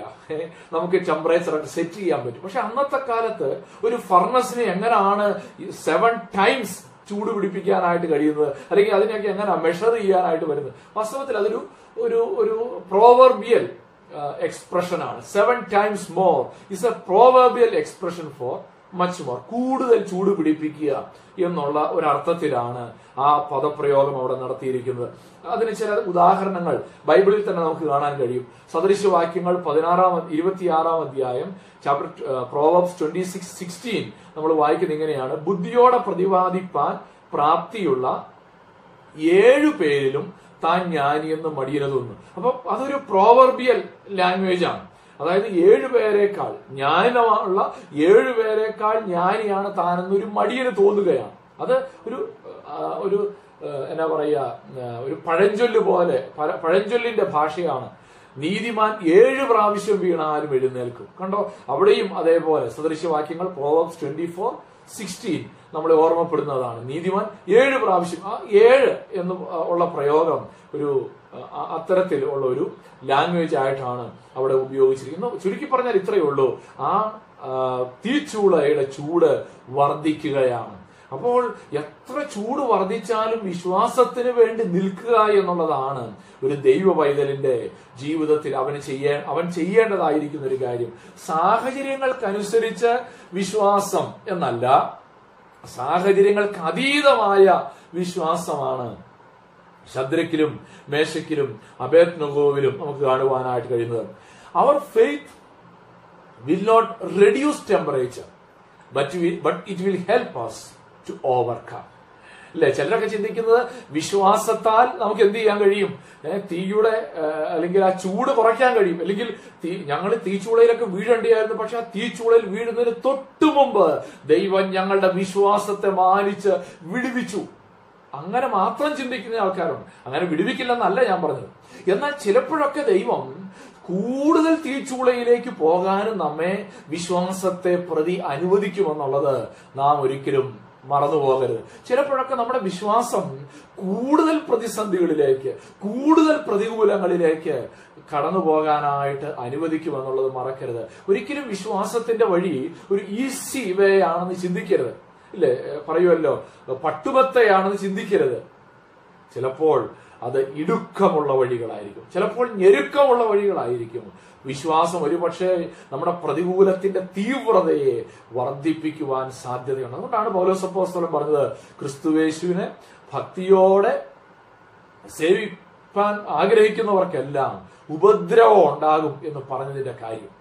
കാരണം വിശ്വാസത്തിന്റെ ഭാഗമാണ് ഈ പ്രതികൂലങ്ങൾ എന്നുള്ളത് ഈ ട്രയൽസ് എന്നുള്ളത് നാം മറന്നു പോകരുത് എന്നാൽ എത്ര ചൂട് പിടിപ്പിച്ചാലും ഒരു കാര്യം സത്യമാണ്. ഒന്ന് പൊരുതിയ ലേഖനം പത്താം അധ്യായം പതിമൂന്നാമത്തെ വാക്യത്തിൽ പൗലോസപ്പോസ്തലം പറയുകയാണ് മനുഷ്യർക്ക് നടപ്പല്ലാത്ത പരീക്ഷ നിങ്ങൾക്ക് നേരിട്ടിട്ടില്ല. ദൈവം വിശ്വസ്തൻ. നിങ്ങൾക്ക് കഴിയുന്നതിനു മീതെ പരീക്ഷ നേരിടുവാൻ സമ്മതിക്കാതെ നിങ്ങൾക്ക് സഹിപ്പാൻ കഴിയേണ്ടതിന് പരീക്ഷയോടുകൂടെ അവൻ പോക്കുവഴിയും ഉണ്ടാക്കും. ഇവിടെ നമുക്ക് കാണാൻ കഴിയുന്നത് നമ്മുടെ ഈ നമ്മൾ പറയല്ലോ ട്രയൽ ഈസ് ടു ഹാർഡ് എന്ന് പറയുമ്പോൾ തന്നെ ഒരു കാര്യം നമ്മൾ മറക്കരുത്. നമ്മുടെ അപ്പൻ അറിയാം എന്തുമാത്രം വെയിറ്റ് നമ്മുടെ മേൽ വെക്കാമെന്ന്. എന്തുമാത്രം വെയിറ്റ് നമ്മുടെ മേൽ വെക്കാമെന്ന് നമ്മുടെ അപ്പൻ അറിയാം. അതിൽ കൂടുതൽ വെയിറ്റ് ഉള്ള ഒരു കാര്യവും ഒരിക്കലും നമ്മുടെ അപ്പൻ നമ്മുടെ മേൽ വെക്കുകയില്ല. ഇല്ലേ? നമ്മുടെ കുഞ്ഞുങ്ങൾക്ക് നമ്മളൊരു ബാഗ് പിടിച്ചു കൊണ്ട് പിടിക്കാൻ പറയുമ്പോൾ നമുക്കറിയാം അവന്റെ പ്രായത്തിനനുസരിച്ച് അവരുടെ ആരോഗ്യത്തിനനുസരിച്ച് ഉള്ള ഒരു വെയിറ്റ് ആയിരിക്കും നമ്മൾ എപ്പോഴും അവർക്ക് എടുക്കാനായിട്ട് കൊടുക്കുന്നത്. നമ്മൾ ഒരിക്കലും എന്റെ മൂത്ത കുഞ്ഞുങ്ങൾക്ക് അവരെ ഒമ്പത് വയസ്സ് പ്രായമാണ്. അവരുടെ കയ്യിലേക്ക് ഒരിക്കലും ഞാൻ ഒരു ഇരുപത്തഞ്ച് കിലോയുടെ ചാക്കെടുത്ത് ചുമക്കാൻ പറഞ്ഞ് എടുത്തു കൊടുക്കുകയില്ല. എനിക്കറിയാം അവർക്ക് ചുമക്കാൻ കഴിയുന്ന ഭാരം എന്തുമാത്രമുണ്ട് എന്നുള്ളത്. ഇതുപോലെ തന്നെ നമ്മുടെ കർത്താവ് നമ്മുടെ വിശ്വാസം ചിലപ്പോൾ നമുക്ക് തീച്ചുളയുടെ ചൂടുകൾ ആഞ്ഞടിക്കുമ്പോൾ നാം തിരിച്ചറിയേണ്ട ഒരു സത്യമുണ്ട്. നമുക്ക് നമ്മൾ ഒരിക്കലും പറയരുത് ഇറ്റ് ഈസ് ടു ഹാർഡ് ചിലപ്പോൾ കഠിനമായിരിക്കും പക്ഷെ അത് സഹിപ്പാൻ കഴിയുന്നതിന് മീതയല്ല എന്നുള്ളത് ഞാനും നിങ്ങളും തിരിച്ചറിയേണ്ടത് ആവശ്യമായിട്ടുണ്ട്. ദാനിയേൽ മൂന്നിന്റെ ഇരുപതിൽ നമ്മൾ വായിക്കുന്നു അവൻ തന്റെ സൈന്യത്തിലെ മഹാബലവാന്മാരായ ചില പുരുഷന്മാരോട് ശദ്രക്കിനെയും മേശക്കിനെയും അബേത്നഗോവയും ബന്ധിച്ച് എരിയുന്ന തീച്ചുവളയിൽ ഇട്ട് കളവാൻ കൽപ്പിച്ചു. കണ്ടോ? ആ വിശ്വാ ഒരിക്കലും വിശ്വാസം തീച്ചുവളയിൽ വീഴാതെ രക്ഷിക്കണമെന്ന് നിർ വാശി പിടിക്കാനായിട്ട് പറ്റില്ല. നമ്മൾ വിചാരിക്കുന്നത് പോലെയല്ല വിശ്വാസം പ്രവർത്തിക്കാനായിട്ട് പോകുന്നത്. അവരെ മൂന്ന് പേരെയും തീച്ചൂളയിൽ ഇടുവാൻ ശദ്രക്കും മേശക്കും അബേദ്നഗവും കൽപ്പിച്ചു നെബുക്കദ്നേസർ കൽപ്പിച്ചു എന്നുള്ളത് നമുക്ക് കാണുവാൻ കഴിയും. ഇരുപത്തിയൊന്നാമത്തെ വാക്യത്തിലേക്ക് വരുമ്പോൾ അങ്ങനെ അവർ ആ പുരുഷന്മാരെ അവരുടെ കാൽച്ചട്ട കുപ്പായം മേലാട മുതലായ വസ്ത്രങ്ങളോട് കൂടെ ബന്ധിച്ച് എരിയുന്ന തീച്ചൂളയിൽ ഇട്ടുകളഞ്ഞു എന്ന് നമ്മൾ വായിക്കുകയാണ്. അപ്പോൾ അവർ തീച്ചൂളയിലേക്ക് വീഴുവാൻ ദൈവം അനുവദിക്കുകയാണ്. അവരെ ധരിച്ചിരുന്ന വസ്ത്രങ്ങളോട് കൂടെ തന്നെ അവരെ തീച്ചൂളയിലേക്ക് ഇട്ടു. ഇനി നാം അടുത്ത വാക്യത്തിൽ വായിക്കുന്നത് സോറി ഈ തീച്ചൂടെ ഇടുക എന്ന് പറയുമ്പോൾ ഇരമ്യാവ് ഇരുപത്തിയൊൻപതിന്റെ ഇരുപത്തിരണ്ടിൽ നമ്മൾ വായിക്കുന്ന ഒരു കാര്യം. ആ കാലഘട്ടത്തിൽ ഈ ബാബിലോൺ പോലെയുള്ള സ്ഥലങ്ങളിൽ ഈ തീയിലേക്ക് ഇടുക എന്നുള്ളത് ഒരു സാധാരണ ശിക്ഷാരീതി ആയിരുന്നു എന്നുള്ളത് നമുക്ക് മനസ്സിലാക്കുവാനായിട്ട് കഴിയും. ഇരമ്യാവ് ഇരുപത്തി ഒൻപതിൽ ഇരുപത്തിരണ്ടിൽ ബാബേൽ രാജാവ് തീയിലിട്ട് കളഞ്ഞ സിതക്കിയാവെ പോലെ അപ്പോൾ ഈ തീയിലിടുന്ന ഒരു ശിക്ഷാരീതി ആ കാലഘട്ടത്തിൽ ബാബേലിൽ ഉണ്ടായിരുന്നു എന്നുള്ളത് നമുക്ക് ഈ വേദഭാഗത്ത് കാണാനായിട്ട്. ഞാനിത് പറഞ്ഞതിന്റെ കാരണം ചിലരൊക്കെ ഈ തീയിലേക്ക് ഇട്ട് കളഞ്ഞു എന്നൊക്കെ പറയുന്നത് ചുമ്മാ കെട്ടുകഥയാണ് എന്ന് അഭിപ്രായപ്പെടുന്നവരുണ്ട് എന്നാൽ ആ കാലഘട്ടത്തിൽ അങ്ങനെ ഉണ്ടായിരുന്നു എന്നുള്ളതിന് ഒരു ക്രോസ് റെഫറൻസ് ആണ് നമുക്ക് ഈ വാക്യത്തിൽ കാണുവാനായിട്ട് സാധിക്കുന്നത്.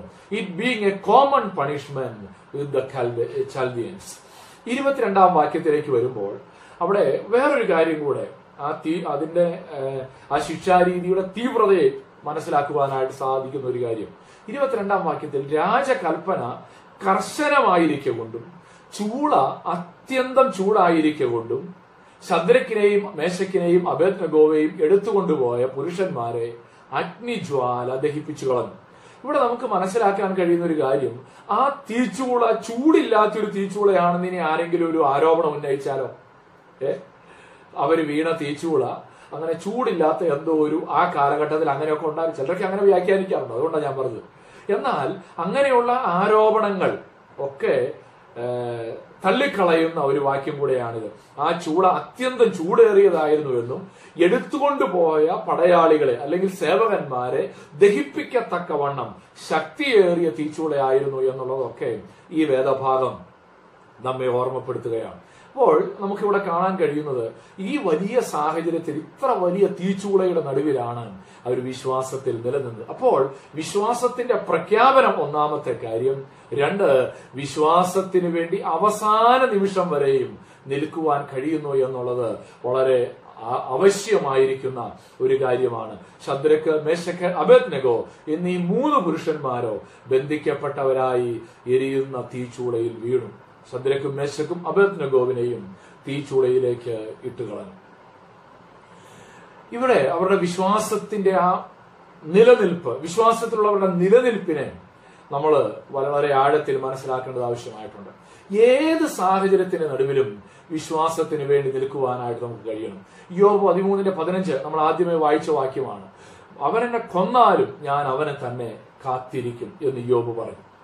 ഹബക്കൂക്ക് പറയുകയാണ് അത്തിവൃക്ഷം തളിർക്കയില്ല മുന്തിരിവള്ളിയിൽ ഫലം ഉണ്ടാകയില്ല ഒലിവ് വൃക്ഷത്തിന്റെ പ്രയത്നം നിഷ്ഫലമോ നിഷ്ഫലമായി പോകും നിലങ്ങൾ ആഹാരം വിളയിക്കയില്ല. ആട്ടിൻകൂട്ടം തൊഴുത്തിൽ നിന്ന് നശിച്ചു പോകും. ഗോശാലയിൽ കന്നുകാലി ഉണ്ടായിരിക്കയില്ല. എന്നിട്ട് അടുത്ത വാക്യത്തിൽ പറയുകയാണ് എങ്കിലും ഞാൻ ഹോവയിൽ ആനന്ദിക്കും. എന്റെ രക്ഷയുടെ ദൈവത്തിൽ ഘോഷിച്ചുല്ലസിക്കും.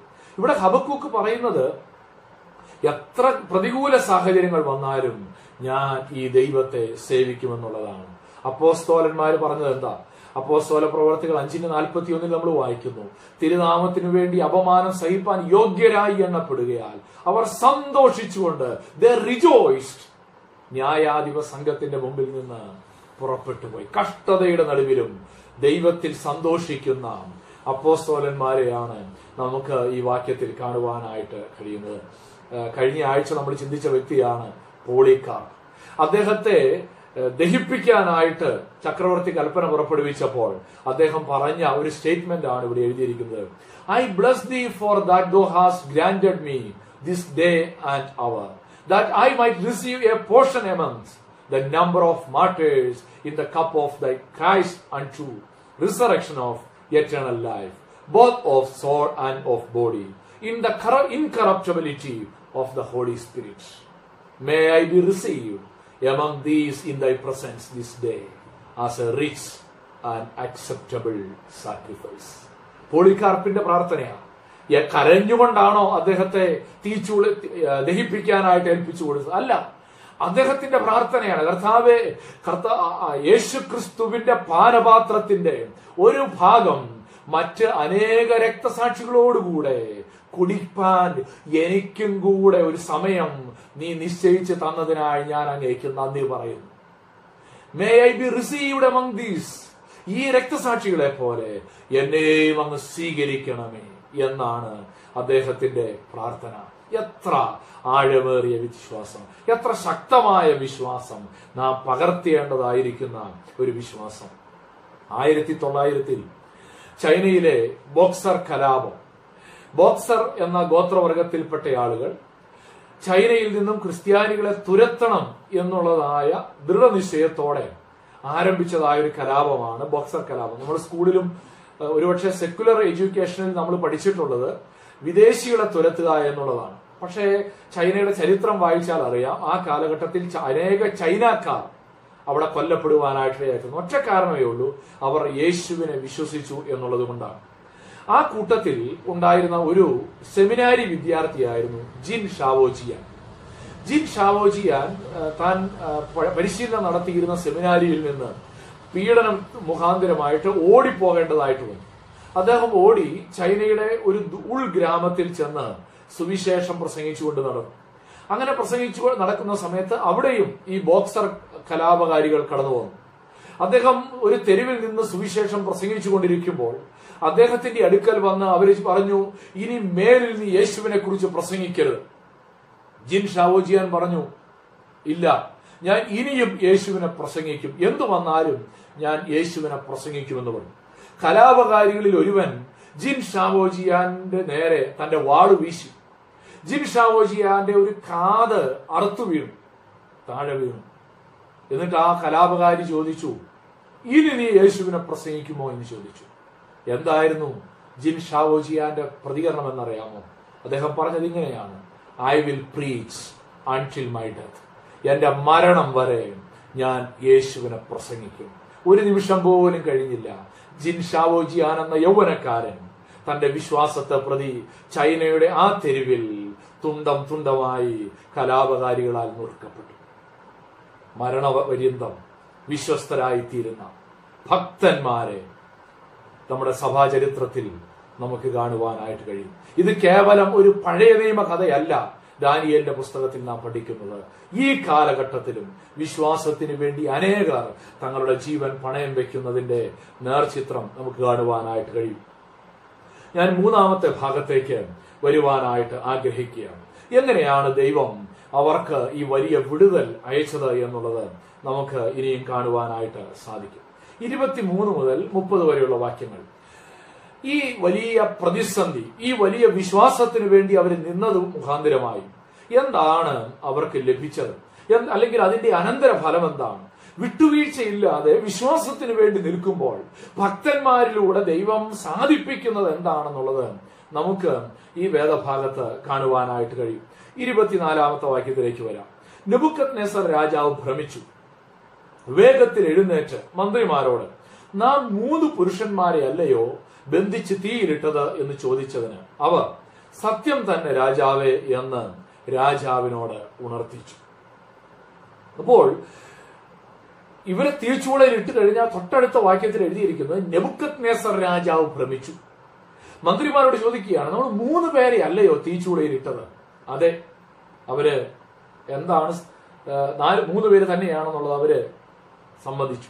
എന്നാൽ ഇരുപത്തി അഞ്ചാം വാക്യത്തിൽ പറയുകയാണ് നെബുക്കത് നേസർ നാല് പുരുഷന്മാർ കെട്ടഴിഞ്ഞ് തീയിൽ നടക്കുന്നത് ഞാൻ കാണുന്നു. അവർക്ക് ഒരു കേടും തട്ടിയിട്ടില്ല.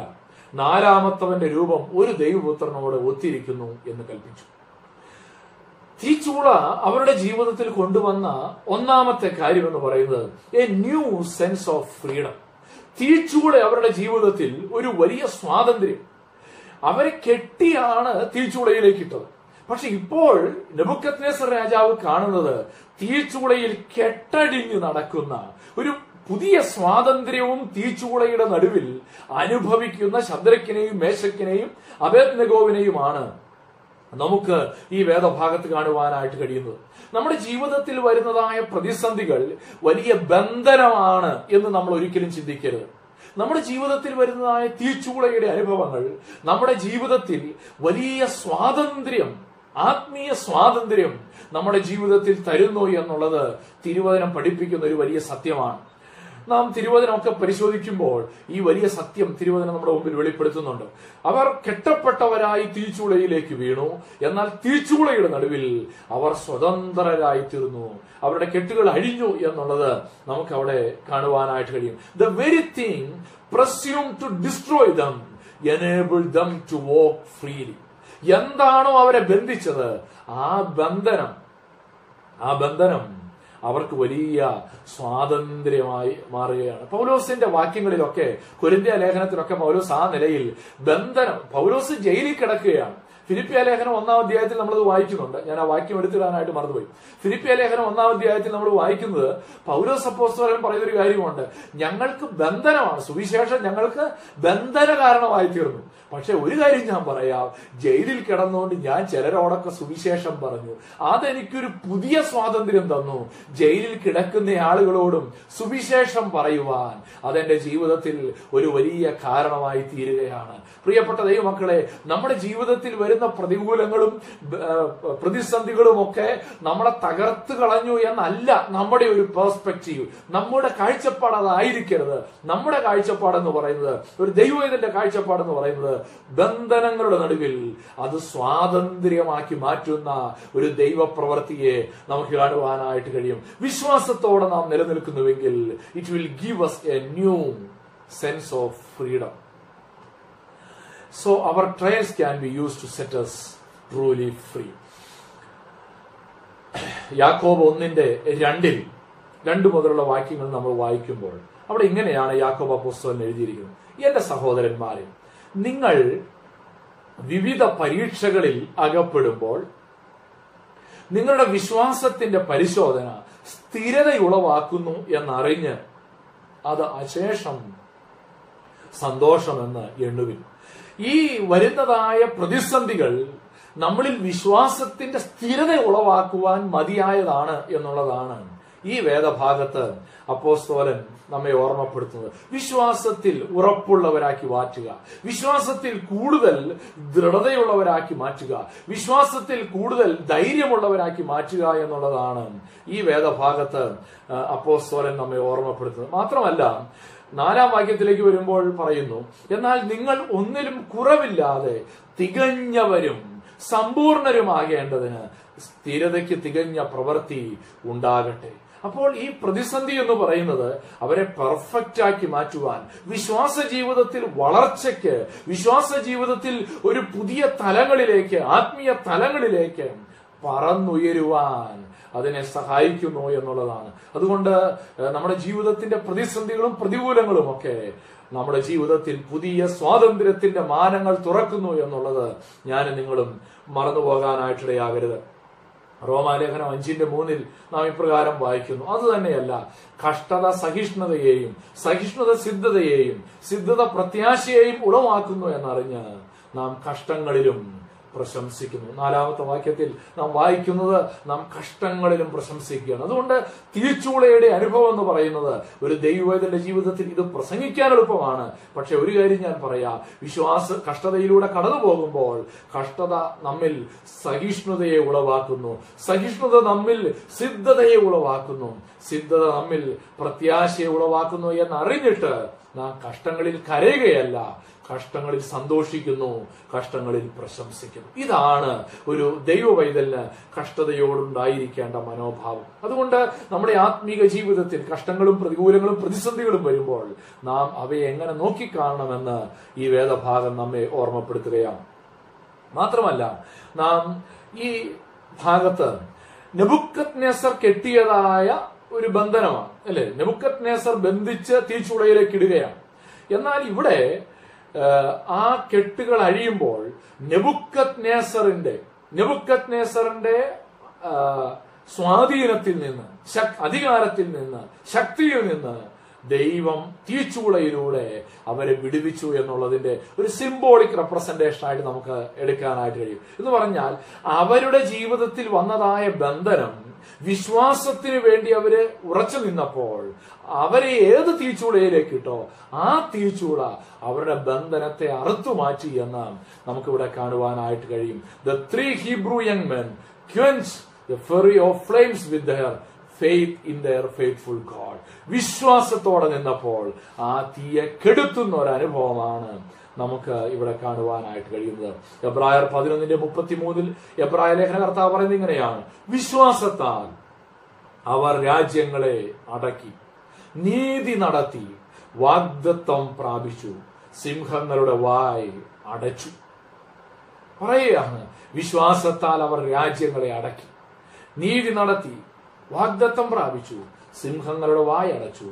അടുത്ത വാക്യത്തിൽ പറയുന്നു മുപ്പത്തിനാലാം വാക്യം. തീയുടെ ബലം കെടുത്തി. വാളിന്റെ വായ്ക്ക് തെറ്റി. ബലഹീനതയിൽ ശക്തി പ്രാപിച്ചു. യുദ്ധത്തിൽ വീരന്മാരായി തീർന്നു. അന്യന്മാരുടെ സൈന്യങ്ങളെ ഓടിച്ചു. തീയുടെ ബലം കെടുത്തുന്ന quenched the violence of fire തീയുടെ ബലം കെടുത്തുന്ന ഒരു സ്വാതന്ത്ര്യത്തിന്റെ പുതിയ തലങ്ങളിലേക്ക് അവർ പറന്നുയരുകയാണ്. അതുകൊണ്ട് വിശ്വാസത്തിൽ ഉറപ്പോടെ ഞാൻ നിങ്ങൾ നിൽക്കുമ്പോൾ അത് നമ്മുടെ ജീവിതത്തിൽ കൊണ്ടുവരുന്ന ഒന്നാമത്തെ കാര്യം എന്ന് പറയുന്നത് a new sense of freedom ഇരുപത്തിയഞ്ചാം വാക്യത്തിലേക്ക് വരുമ്പോൾ നാം കണ്ടതായ വാക്യമാണ്. അവിടെ രണ്ടാമത്തെ ഭാഗത്ത് പറയുന്നത് ഇങ്ങനെയാണ്. നാല് പുരുഷന്മാർ കെട്ടഴിഞ്ഞ് തീയിൽ നടക്കുന്നത് ഞാൻ കാണുന്നു. അവർക്ക് ഒരു കേടും തട്ടിയിട്ടില്ല. നാലാമത്തവന്റെ രൂപം ഒരു ദൈവപുത്രനോട് ഒത്തിരിക്കുന്നു എന്ന് കൽപ്പിച്ചു. A new source of fellowship ഒരു കൂട്ടായ്മയുടെ പുതിയ ഉറവിടം അവർക്ക് തീച്ചൂളയിൽ കിട്ടുകയാണ്. നെബുക്കദ്നേസർ ചോദിക്കുകയാണ് നമ്മൾ മൂന്ന് പേരെയല്ലേ തീച്ചൂളയിലേക്ക് ഇട്ടത് അതെ മൂന്ന് പേരെയാണ്. പക്ഷേ നെബുക്കദ്നേസർ കാണുകയാണ് നാലാമതൊരു പുരുഷൻ തീച്ചൂളയിൽ നിൽക്കുന്നു. നാലാമത്തവന്റെ രൂപം ദൈവപുത്രനോട് ഒത്തിരിക്കുന്നു. ഈ മൂന്ന് പേർ തീച്ചൂളയിൽ വീണപ്പോൾ നാലാമതൊരു ദൈവിക സാന്നിധ്യം ഒരു ഡിവൈൻ പ്രസൻസ് തീച്ചൂളയിൽ നെബുക്കത് കാണുകയാണ്. Was a fourth person in the fire പ്രിയപ്പെട്ട ദൈവമക്കളെ ഈ നാലാമനായ ഒരു ദൈവി നാലാമനായ ഒരു ദൈവിക സാന്നിധ്യം തീച്ചൂളയുടെ നടുവിൽ നമുക്ക് കാണുവാൻ കഴിയും. നമ്മുടെ ജീവിതത്തിന്റെ പ്രതിസന്ധികളിലും നമ്മുടെ ജീവിതത്തിന്റെ പ്രതികൂലങ്ങളിലും ഒക്കെ നാലാമനായ ഒരു കർത്താവിനെ നമുക്ക് കാണുവാനായിട്ട് കഴിയണം. അതുകൊണ്ടാണ് തിരുവചനം നമ്മൾ പഠിക്കുമ്പോൾ നമുക്ക് കാണുവാൻ കഴിയുന്നത് ആരാണ് ഈ നാലാമൻ എന്നൊരു തർക്കമുണ്ട്. ചിലർ ചിന്തിക്കുന്നത് അതൊരു ദൈവത്തിന്റെ ദൂതനായിരിക്കാം എന്ന് വ്യാഖ്യാനിക്കുന്നവരുണ്ട്. ചില ട്രാൻസ്ലേഷൻസ് അങ്ങനെ തന്നെ ട്രാൻസ്ലേറ്റ് ചെയ്തിട്ടുമുണ്ട്. എന്നാൽ വേറെ ഒരു ചിന്ത എന്ന് പറയുന്നത് കർത്താവായിരിക്കുന്ന യേശുക്രിസ്തു തന്നെ തീച്ചൂളയിൽ ഇറങ്ങി ചെന്നു എന്ന് ക്രിസ്റ്റോഫനി എന്നാണ് അതിന് പറയുന്നത്. ക്രിസ്തു ജഡത്തിൽ ഇറങ്ങി ചെന്നു എന്നുള്ളതിന്റെ ഒരു പ്രയോഗമാണ് Christophany. A pre incarnate. Appearance of Christ എന്ന് പറഞ്ഞാൽ യേശു ജഡത്തിൽ മറിയിൽ നിന്ന് ജനിക്കുന്നതിന് മുന്നമേ യേശു പല സ്ഥലങ്ങളിലും ജഡാവതാരത്തിൽ വന്നിട്ടുണ്ട് എന്നതിന് പറയുന്ന കാര്യമാണ് ക്രിസ്റ്റോഫനി എന്ന് പ്രയോഗം കൊണ്ട് അർത്ഥമാക്കുന്നത്. ഏത് തന്നെയാണെങ്കിലും ഏത് തന്നെയാണെങ്കിലും ഒരു ദിവ്യ സാന്നിധ്യം ഒരു ദൈവിക സാന്നിധ്യം നമുക്ക് അവിടെ കാണുവാനായിട്ട് കഴിയുന്നുണ്ട്. അതുകൊണ്ടാണ് our trials can bring us closer to God നമ്മുടെ ജീവിതത്തിൽ കഷ്ടതകൾ ദൈവത്തിൽ നിന്ന് നമ്മെ അകറ്റിക്കളയാൻ വേണ്ടിയുള്ളതല്ല നമ്മുടെ ജീവിതത്തിലെ കഷ്ടതകൾ നമ്മെ ദൈവത്തോട് അടുപ്പിക്കുവാൻ വേണ്ടിയുള്ളതാണെന്ന് ഞാൻ നിങ്ങൾ ഒരിക്കലും മറന്നു പോകരുത് അതുകൊണ്ടാണ് നാൽപ്പത്തി ആറാം സങ്കീർത്തനം ഒന്നാം വാക്യത്തിൽ നാം ഇങ്ങനെ വായിക്കുന്നു ദൈവം നമ്മുടെ സങ്കേതവും ബലവുമാകുന്നു. കഷ്ടങ്ങളിൽ അവൻ ഏറ്റവും അടുത്ത തുണയായിരിക്കുന്നു. ഈ ദൈവം നമ്മുടെ കൂടെ എപ്പോഴും ഉണ്ട് എന്ന് നമുക്കറിയാം. എന്നാൽ കഷ്ടങ്ങളിൽ അവൻ നമുക്ക് ഏറ്റവും അടുത്ത തുണയായിരിക്കുന്നു എന്നുള്ളത് നാം മനസ്സിലാക്കേണ്ടത് ആവശ്യമായിട്ടുണ്ട്. ഇവിടെ നമ്മുടെ ആത്മീക ജീവിതത്തിൽ കഷ്ടതയുടെ നടുവിൽ ദൈവത്തിന്റെ സാന്നിധ്യം നമുക്ക് തിരിച്ചറിയുവാനായിട്ട് സാധിക്കണം. He did not deliver us deliver them from the fire but in it അവൻ തീയിൽ വീഴാതെ അവരെ രക്ഷിക്കുകയല്ല ചെയ്തത് പക്ഷെ തീയിൽ അവരെ രക്ഷിക്കുകയാണ് ചെയ്തത്. പലപ്പോഴും നമ്മൾ ആഗ്രഹിക്കുന്ന വിടുതൽ എന്ന് പറയുന്നത് തീച്ചൂളയിൽ വീഴാതെ രക്ഷപ്പെടുക എന്നുള്ളതാണ്. പക്ഷെ തീച്ചൂളയിൽ വീണ് രക്ഷപ്പെടുമ്പോൾ അവിടെ ദൈവത്തിന്റെ സാന്നിധ്യം കൂടുതൽ അടുത്ത് നമുക്ക് അനുഭവിക്കുവാനായിട്ട് സാധിക്കും. അതുകൊണ്ടാണ് റോമാലേഖനം എട്ടാം അധ്യായം മുപ്പത്തി ഏഴാം വാക്യത്തിൽ വായിക്കുന്നത്. നാമോ നമ്മെ സ്നേഹിച്ചവൻ മുഖാന്തരം ഇതിലൊക്കെയും പൂർണ ജയം പ്രാപിക്കുന്നു. ഈ മുപ്പത്തി ആറ് മുതലുള്ള മുപ്പത്തി അഞ്ച് മുതലുള്ള വാക്യം വായിക്കുമ്പോൾ പൗരസപ്പുസ്തകം പറയുന്നത് കഷ്ടതയോ പട്ടിണിയോ ഉപദ്രവമോ വാളോ നഗ്നതയോ ഇതിലേതാണ് ദൈവ സ്നേഹത്തിൽ നിന്ന് തന്നെ വേർപിരിക്കാനായിട്ട് പോകുന്നത്?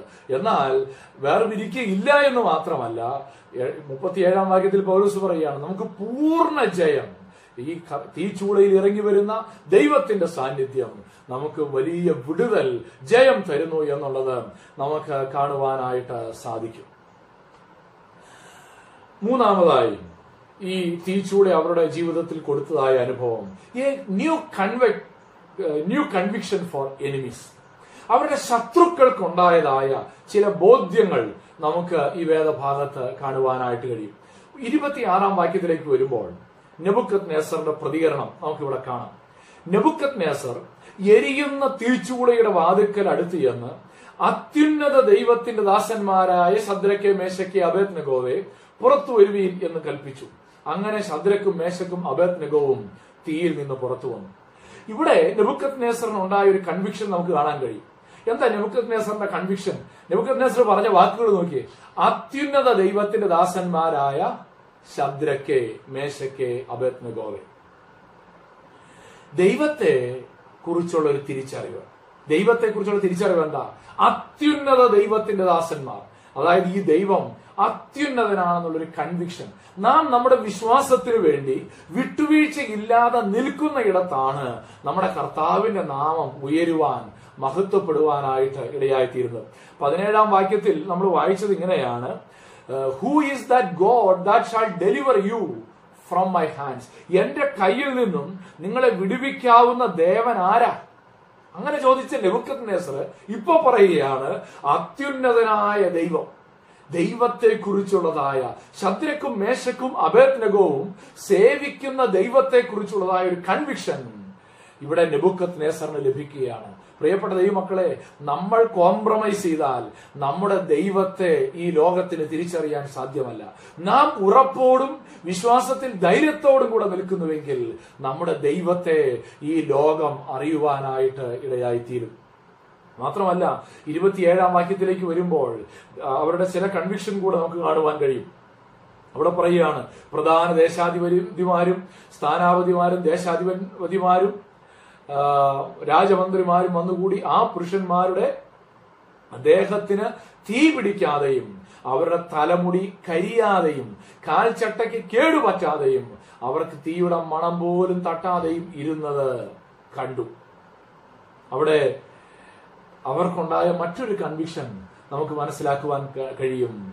കൺവിക്ഷൻ അബൌട്ട് ഹിസ് പവർ നമ്മുടെ ദൈവത്തിന്റെ ശക്തിയെക്കുറിച്ച് ഈ ലോകം തിരിച്ചറിയാനായിട്ടിടയായിത്തീരും. കണ്ടോ? ആ പുരുഷന്മാരുടെ ദേഹത്തിന് തീ പിടിക്കാതെയും അവരുടെ തലമുടി കരയ കരിയാതെയും കാൽച്ചട്ടയ്ക്ക് കേടുപറ്റാതെയും അവർക്ക് തീയുടെ മണം പോലും തട്ടാതെയും ഇരിക്കും ഇരുന്നത് കണ്ടു. എന്ന് പറഞ്ഞാൽ ഈ ദൈവം എത്ര ശക്തിയോടെ അവരെ വിടുവിച്ചു എന്നുള്ളതിന്റെ ചില അടയാളങ്ങളാണ് ഈ വേദഭാഗത്ത് നമ്മെ ഓർമ്മപ്പെടുത്തുന്നത്. തീച്ചൂളയിൽ വീഴാതെ രക്ഷിക്കുന്ന ഒരു ദൈവം മാത്രമല്ല നമ്മുടെ ദൈവം. തീച്ചൂളയിൽ വീണാൽ കെട്ടുകളെ അഴിക്കുന്ന ദൈവം മാത്രമല്ല തീ അല്പം പോലും അവരെ ബാധിക്കാതെ അവരെ വിടുവിച്ച ഒരു ദൈവത്തിന്റെ പ്രവൃത്തിയാണ് അവിടെ വെളിപ്പെട്ടത്. നമ്മൾ ആദ്യമേ കണ്ടു ഈ തീയുടെ അടുത്തേക്ക് ഇവർ എടുത്തുകൊണ്ടുപോയ മല്ലന്മാർ ദഹിച്ചു പോയെന്നാണ് നമ്മൾ മനസ്സിലാക്കിയത്. എന്നാൽ അങ്ങനെയുള്ള തീ ഇവരുടെ മേൽ യേശുക പോലും ചെയ്തില്ല എന്നുള്ളത് ഒരു രോമത്തിന് പോലും ഇല്ലേ? അത് ബാധിച്ചില്ല എന്നുള്ളത് ഈ വേദഭാഗം നമ്മെ ഓർമ്മപ്പെടുത്തുകയാണ്. ഇരുപത്തിയെട്ടാമത്തെ വാക്യത്തിലേക്ക് വരുമ്പോൾ അല്പം ചെറുതായി പോയി വാക്യം സോറി. ഇരുപത്തിയെട്ടാം വാക്യത്തിൽ അപ്പോൾ നെബുക്കത്നേസർ കൽപ്പിച്ചത് ശദ്രക്കിന്റെയും മേശക്കിന്റെയും അബേദ് നെഗോവിന്റെയും ദൈവം വാഴ്ത്തപ്പെട്ടവൻ.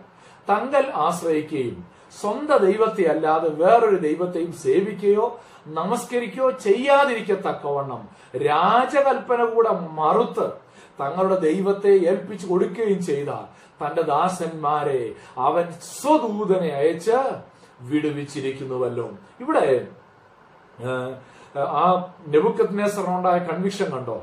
തന്റെ കൽപ്പന ലംഘിച്ചവരോട് നെബുക്കത് നെസർ പറയാണ് അങ്ങനെയുള്ള ഈ എബ്രായ ബാലന്മാരെ രക്ഷിച്ച ദൈവത്തെക്കുറിച്ചും അവരുടെ ആ വിടുവിക്കലിന്റെ ആ വിടുതലിന്റെ വലിപ്പത്തെക്കുറിച്ചും നെബുക്കത് നേസർ തിരിച്ചറിയുകയാണ്. സ്വദൂതനെ അയച്ച് വിടുവിച്ചു. ഈ തീക്ക് എന്തോ കേടുപാട് പറ്റി. അതുകൊണ്ടാണ് അല്ലെങ്കിൽ തീയുടെ കുഴപ്പം കൊണ്ടാണ് അവർക്ക് തീ ഏശാതിരുന്നല്ല നെബുക്കത് നേസറിന് മനസ്സിലായത്. അവരുടെ ദൈവത്തെ ആ സമൂഹത്തിന്റെ മുമ്പിൽ വളരെ കൃത്യമായി വെളിപ്പെടുവാനായിട്ടിടയായി തീർന്നു. ഇരുപത്തിയൊൻപതാം വാക്യത്തിലേക്ക് വരുമ്പോൾ മറ്റൊരു കൺവിക്ഷൻ നമുക്ക് അവിടെ കാണാൻ കഴിയും. ഈ വിധത്തിൽ വിടുവിക്കുവാൻ കഴിയുന്ന മറ്റൊരു ദൈവവും ഇല്ലായകൊണ്ട് കണ്ടോ? ഈ വിധത്തിൽ വിടുവിക്കുവാൻ കഴിയുന്ന മറ്റൊരു ദൈവം ദൈവവും ഇല്ലായക കൊണ്ട് ഏത് ജാതിക്കാരിലും വംശക്കാരിലും ഭാഷക്കാരിലും ആരെങ്കിലും ശദ്രക്കിന്റെയും മേശക്കിന്റെയും അബേദ്നഗോവിന്റെയും ദൈവത്തിന് വിരോധമായി വല്ല തെറ്റും പറഞ്ഞാൽ അവനെ കഷ്ണം കഷ്ണമായി ശകലിക്കുകയും അവന്റെ വീട് കുപ്പക്കുന്നാക്കുകയും ചെയ്യുമെന്ന് ഞാൻ ഒരു വിധി കൽപ്പിക്കുന്നു. നെബുക്കത് ഉണ്ടായ മറ്റൊരു കൺവിക്ഷനാണ് നമുക്കിവിടെ കാണാൻ കഴിയുന്നത്. കൺവിക്ഷൻ അബൌട്ട് ഹിസ് യുണീക്നെസ് ഈ ബാബിലോൺ പോലെയുള്ള ഒരു രാജ്യത്ത് പ്ലുറാലിറ്റിയാണ്. അനേക ദേവന്മാർ അനേക ദൈവങ്ങളുള്ള ഒരു രാജ്യത്ത്. പക്ഷെ ഈ എബ്രായ ബാലന്മാരുടെ വിശ്വാസവും അവരുടെ തീഷ്ണതയും ലോകത്തിന്റെ മുമ്പിൽ വരച്ചു കാണിച്ചൊരു കാര്യമുണ്ട്. തങ്ങളുടെ ദൈവത്തെ പോലെ വേറൊരു ദൈവമില്ല. മറ്റ് ഏതൊരു ദൈവത്തെക്കാളും ഉന്നതനാണ് തങ്ങളുടെ ദൈവം. ഈ ഒരു സന്ദേശം ലോകത്തിന്റെ മുമ്പിൽ വരച്ചു കാണിക്കുവാൻ ശദ്രക്കിന്റെയും മേശക്കിന്റെയും അഭേദ്നഗോവിന്റെയും വിശ്വാസത്തിന് കഴിഞ്ഞു എന്നുള്ളത് ഈ വേദഭാഗം നമ്മുടെ മുമ്പിൽ വളരെ വ്യക്തമായി വരച്ചു കാണിക്കുകയാണ്. പ്രിയപ്പെട്ട ദൈവമക്കളെ നമ്മുടെ വിശ്വാസത്തിന് വലിയ പ്രസക്തിയുണ്ട്. നമ്മുടെ വിശ്വാസത്തിന് വലിയ പ്രാധാന്യമുണ്ട്. നാലാമത് ഒരു കാര്യം കൂടെ പറഞ്ഞ് ഞാൻ കൺക്ലൂഡ് ചെയ്യാനായിട്ട് ശ്രമിക്കട്ടെ. നാലാമതായി a new opportunity for service മുപ്പതാമത്തെ വാക്യത്തിൽ നാം ഇങ്ങനെ വായിക്കുന്നു. പിന്നെ രാജാവ് ശദ്രക്കിനും മേശക്കിനും അബേദ്നഗോവിനും സ്ഥാ- സംസ്ഥാന ബാബേൽ സംസ്ഥാനത്ത് സ്ഥാനമാനങ്ങൾ കൽപ്പിച്ചു കൊടുത്തു. A new opportunity for service ജോലി നഷ്ടപ്പെടും തീയിൽ വെന്തുപോകും എന്ന് ചിന്തിച്ചവർക്ക് തീച്ചൂളയുടെ അനുഭവം കൊടുത്തത് ഒരു പ്രൊമോഷനാണ്. Then the king promoted the in the province of Babylon Babylon സംസ്ഥാനത്ത് കൂടുതൽ സ്ഥാനമാനങ്ങൾ കൂടുതൽ അധികാരങ്ങൾ കൂടുതൽ പദവികൾ കൊടുത്ത് വിശ്വാസത്തിന് വേണ്ടി നിന്ന തന്റെ പൈതലിനെ മാനിക്കുന്ന ഒരു ദൈവത്തിന്റെ പ്രവൃത്തി നമുക്ക് കാണുവാനായിട്ട് കഴിയും. They were promoted to even higher positions വിശ്വാസത്തിന് വേണ്ടി നിന്നാൽ നമുക്ക് ജോലി നഷ്ടപ്പെടുമെന്നാണോ നമ്മൾ ചിന്തിക്കുന്നത്? സ്ഥാനമാനങ്ങൾ നഷ്ടപ്പെടുമെന്നാണോ നാം ചിന്തിക്കുന്നത്? പക്ഷെ ഓർക്കുക ദൈവം നമ്മെ മാനിക്കുന്ന ദൈവമാണ്. ദൈവം നമ്മെ ഉയർത്തുന്ന ദൈവമാണ്. നമുക്ക് യോസെഫിനെ കുറിച്ച് അറിയാം. യോസെഫ് വിശ്വാസത്തിന് വേണ്ടി തിന്നു വിശുദ്ധിക്ക് വേണ്ടി തിന്നു ദൈവം യോസെഫിനെ അനുഗ്രഹിച്ചു. അടിമയായി മിശ്രീമിൽ ചെന്ന യോസേഫ് അവിടുത്തെ ഗൃഹവിചാരകനായി തീർന്നു ജയിലിൽ കിടന്നതായ യോസേഫ് അവൻ പിന്നീട് മാറുന്നത് ഫറവോയുടെ രാജ്യത്തെ രണ്ടാമനായി മാറുകയാണ്. സെക്കൻഡ് ഹാൻഡ് ഫറവോ കഴിഞ്ഞാൽ പിന്നെ അടുത്ത വ്യക്തി ഒരു പ്രൊമോഷന്റെ പ്രസക്തിയാണ്. അല്ലെങ്കിൽ എങ്ങനെയാണ് യോസേഫിന് പ്രൊമോഷൻ കിട്ടിയത്? പ്രിയപ്പെട്ട ദൈവമക്കളെ കോംപ്രമൈസ് അല്ല. ഇവിടെ നമുക്ക് കാണുവാൻ കഴിയുന്നത്. So our faithfulness in trials will lead to greater things praise the lord ഞാൻ പറയട്ടെ നാം ദൈവത്തിന് വേണ്ടി വിശ്വാസത്തോടെ ഉറപ്പോടെ ധൈര്യത്തോടെ നിന്നാൽ നമ്മെ ഉയർത്തുന്ന നമ്മെ മാനിക്കുന്ന നമ്മെ മറ്റുള്ളവരുടെ മുമ്പിൽ ആദരിക്കുന്ന ഒരു ദൈവത്തെയാണ് ഈ തിരുവചനം നമ്മുടെ മുമ്പിൽ വരച്ചു കാണിക്കുന്നത്. അതുകൊണ്ട് നമ്മുടെ ആത്മീക ജീവിതത്തിൽ നമ്മുടെ ആത്മീക ജീവിതത്തിൽ നാം തിരിച്ചറിയേണ്ട ഒരു സത്യം. നമ്മെ ഉന്നതങ്ങളിൽ മാനിക്കുന്ന ഒരു കർത്താവുണ്ട്. നമ്മെ ഉയർത്തുന്ന ഒരു കർത്താവുണ്ട്. നമ്മുടെ ജീവിതത്തിന്റെ ഒരു പക്ഷേ പ്രതിസന്ധികളും പ്രതികൂലങ്ങളും ഒക്കെ കടന്നു വന്നേക്കാം. എന്നാൽ അതിന്റെ നടുവിലും നമ്മെ ഉയർത്തുവാനും മാനിപ്പാനും കഴിവുള്ള ഒരു കർത്താവ് ജീവിക്കുന്നു. ദൈവത്തിന് സ്തോത്രം. ഞങ്ങളുടെ കൂടെ മിഷൻസ് ഇന്ത്യയിൽ പ്രവർത്തിക്കുന്ന ഒരു പ്രതാപച്ചായനുണ്ട് പ്രതാപച്ചായൻ അദ്ദേഹത്തിന്റെ പിതാവ് കഴിഞ്ഞ വർഷം മെയ് മാസത്തിലാണ് മരിച്ചത്. അദ്ദേഹം ബ്രിട്ടീഷുകാർ ഇന്ത്യ ഭരിക്കുന്ന സമയത്ത് ബ്രിട്ടീഷ് പട്ടാളത്തിന്റെ ഭാഗമായിരുന്നു. ബ്രിട്ടീഷ് ആർമിയിലുണ്ടായിരുന്നു. കഴിഞ്ഞ വർഷമാണ് അദ്ദേഹം മരിച്ചത്. അദ്ദേഹം ഒരു മൂന്ന് നാല് വർഷം മുൻപ് ഇന്ത്യ ഗവൺമെന്റ് അദ്ദേഹത്തെ വിളിച്ച് ആദരിച്ചു. അദ്ദേഹത്തിന് ആ സമയത്ത് തൊണ്ണൂറ്റി നാല് വയസ്സ് പ്രായമാണ് ഉണ്ടായിരുന്നു. തോന്നുന്നു മരിക്കുമ്പോൾ തൊണ്ണൂറ്റി എട്ട് വയസ്സായിരുന്നു തോന്നുന്നു. തൊണ്ണൂറ്റി നാലാമത്തെ വയസ്സിൽ ബ്രിട്ടീഷ് അന്ന് ആ ആർമിയിലുണ്ടായിരുന്ന ഇന്ത്യയിലുള്ള എല്ലാവരെയും വിളിച്ചുകൂട്ടി അവർക്ക് വേണ്ടി ഇന്ത്യ ഗവൺമെന്റ് ഒരു പ്രത്യേക സെറമണി കണ്ടക്ട് ചെയ്തു. അദ്ദേഹത്തെ ആദരിച്ചു. ഏകദേശം എഴുപത്തിരണ്ട് പേര് ഉണ്ടായിരുന്നു. ഇപ്പോൾ ജീവനോടെയുള്ള എഴുപത്തിരണ്ട് പേര് അതിൽ പങ്കെടുത്തു. അതിൽ പങ്കെടുത്തു കഴിഞ്ഞപ്പോൾ ഈ ഞങ്ങളുടെ കൂടെയുള്ള പ്രതാപച്ചായം പറയുകയാണ് ഇന്ത്യ ഗവൺമെന്റ് ആദരിച്ചപ്പോൾ എന്റെ പിതാവിന്റെ മുഖത്തേക്ക് ഞാനൊന്ന് നോക്കി. ജോലി ചെയ്തിരുന്ന കാലഘട്ടത്തിൽ അവിടെ നിന്ന് പിരിഞ്ഞു പോകുന്നതിന് ശേഷം ഇത്രയും കാലമായിട്ട് ഒരിക്കൽ പോലും ഒന്ന് തിരിഞ്ഞു നോക്കുക പോലും ചെയ്തിട്ടില്ല. പക്ഷേ ഇത്രയും വർഷങ്ങൾക്ക് ശേഷം ഗവൺമെന്റ് വിളിച്ചൊന്ന് ആദരിച്ചു കഴിഞ്ഞപ്പോൾ എന്റെ പിതാവിന്റെ മുഖത്തെ തിളക്കം ഒന്ന് കാണണം. അത് കണ്ടപ്പോൾ എനിക്കൊരു കാര്യം ചിന്തിക്കാനിടയായി. ഞാൻ കർത്താവിന്റെ വേല തികച്ച് വിശ്വാസത്തിൽ ജീവിച്ച് അന്ത്യത്തോളം നിലനിന്ന് നിത്യതയിൽ ചെല്ലുമ്പോൾ എന്റെ സ്വർഗത്തിലെ ദൈവം എന്നെ മാനിക്കുന്ന ഒരു ദിവസമുണ്ട്. അന്ന് എനിക്ക് എന്തുമാത്രം സന്തോഷിപ്പാൻ കഴിയും. അന്ന് ദൈവം എന്നെ അധികത്തിന് വിചാരകനാക്കുമ്പോൾ എത്രമാത്രം എനിക്ക് സന്തോഷിക്കുവാനായിട്ട് കഴിയും? മത്തായി ഇരുപത്തിയഞ്ചിന്റെ ഇരുപത്തിയൊന്നിൽ നാം വായിക്കുന്നു. യജമാനൻ പറയുകയാണ് നല്ലവനും വിശ്വസ്തനുമായ ദാസനെ നീ അല്പത്തിൽ വിശ്വസ്തനായിരുന്നു. ഞാൻ നിന്നെ അധികത്തിന് വിചാരകനാക്കും. നിന്റെ യജമാനന്റെ സന്തോഷത്തിലേക്ക് പ്രവേശിക്ക എന്ന് അവനോട് പറഞ്ഞു. വിശ്വസ്തരായ വിശ്വസ്തരായ ദാസന്മാരെ മാനിക്കുന്ന ഒരു ദൈവമുണ്ട്. വെളിപ്പാട് പുസ്തകം രണ്ടാമത്തെ അധ്യായത്തിൽ നാം വരുന്ന ആഴ്ചകളിൽ ചിന്തിക്കേണ്ട വാക്യമാണ്. ജയിക്കുകയും ഞാൻ കൽപ്പിച്ച പ്രവർത്തികളെ അവസാനത്തോളം അനുഷ്ഠിക്കുകയും ചെയ്യുന്നവന് എന്റെ പിതാവ് എനിക്ക് തന്നതുപോലെ ഞാൻ ജാതികളുടെ മേൽ അധികാരം കൊടുക്കും. അതെ നിത്യതയിലും മാനിക്കുന്ന ഒരു കർത്താവുണ്ട്. നിത്യതയിലും ആദരിക്കുന്ന ഒരു ദൈവമുണ്ട്. നമ്മുടെ പരിമിതികളെ നമ്മൾ ഒരുപക്ഷെ പറയും പ്രതിസന്ധികളെ കുറിച്ച് നമ്മൾ പറയും. ഒരുപക്ഷെ പ്രതികൂ ഏഹ് കഷ്ടതയുടെ തീച്ചുളയെ കുറിച്ച് പറയും. അങ്ങനെയെങ്കിൽ നിത്യ തേജസിന്റെ ഖനം കൂടെ നാം ചിന്തിക്കുകയും കാണുകയും ചെയ്യുവാനായിട്ടിടയായി തീരട്ടെ. അതിനായിട്ട് നമുക്ക് നമ്മെ തന്നെ ദൈവകരങ്ങളിൽ സമർപ്പിക്കാം. ഇന്ന് ഒരു ഉറച്ച തീരുമാനത്തിന്റെ ദിവസമാകണം. കഷ്ടതയോ പട്ടിണിയോ ഉപദ്രവമോ വാളോ നഗ്നതയോ എന്തു വന്നാലും ഞാൻ എന്റെ കർത്താവിന് വേണ്ടി നിൽക്കുമെന്നുള്ള ആ വലിയ ഉറപ്പോടും ധൈര്യത്തോടും കൂടെ നമുക്ക് ജീവിക്കാം. അതിനായി നമ്മെ തന്നെ ഏൽപ്പിച്ചു കൊടുക്കാം. സ്വർഗത്തിലെ ദൈവം അതിന് നാം എല്ലാവരെയും സഹായിക്കട്ടെ. വിശ്വാസത്തിൽ വിശ്വാസം പ്രഖ്യാപിക്കുക. മരണപര്യന്തം വിശ്വാസത്തിൽ നിലനിൽക്കുക. അങ്ങനെ നിലനിന്നാൽ a new sense of freedom നാം ചിന്തിച്ചതാണല്ലോ. ഒന്ന് ഒരു പുതിയ സ്വാതന്ത്ര്യത്തിന്റെ അനുഭവം. രണ്ടാമതായി നാം ചിന്തിച്ചത് എ ന്യൂ നമ്മോട് കാണുവാനായിട്ടിടയായി തീർന്നു a new opportunity for service രണ്ട് എ ന്യൂ നാം അവിടെ കണ്ടു ഒരു വലിയ സ്വാതന്ത്ര്യത്തിന്റെ അനുഭവം. രണ്ട് a new conviction for enemies a new source of fellowship ഒരു കൂട്ടായ്മയുടെ അനുഭവം.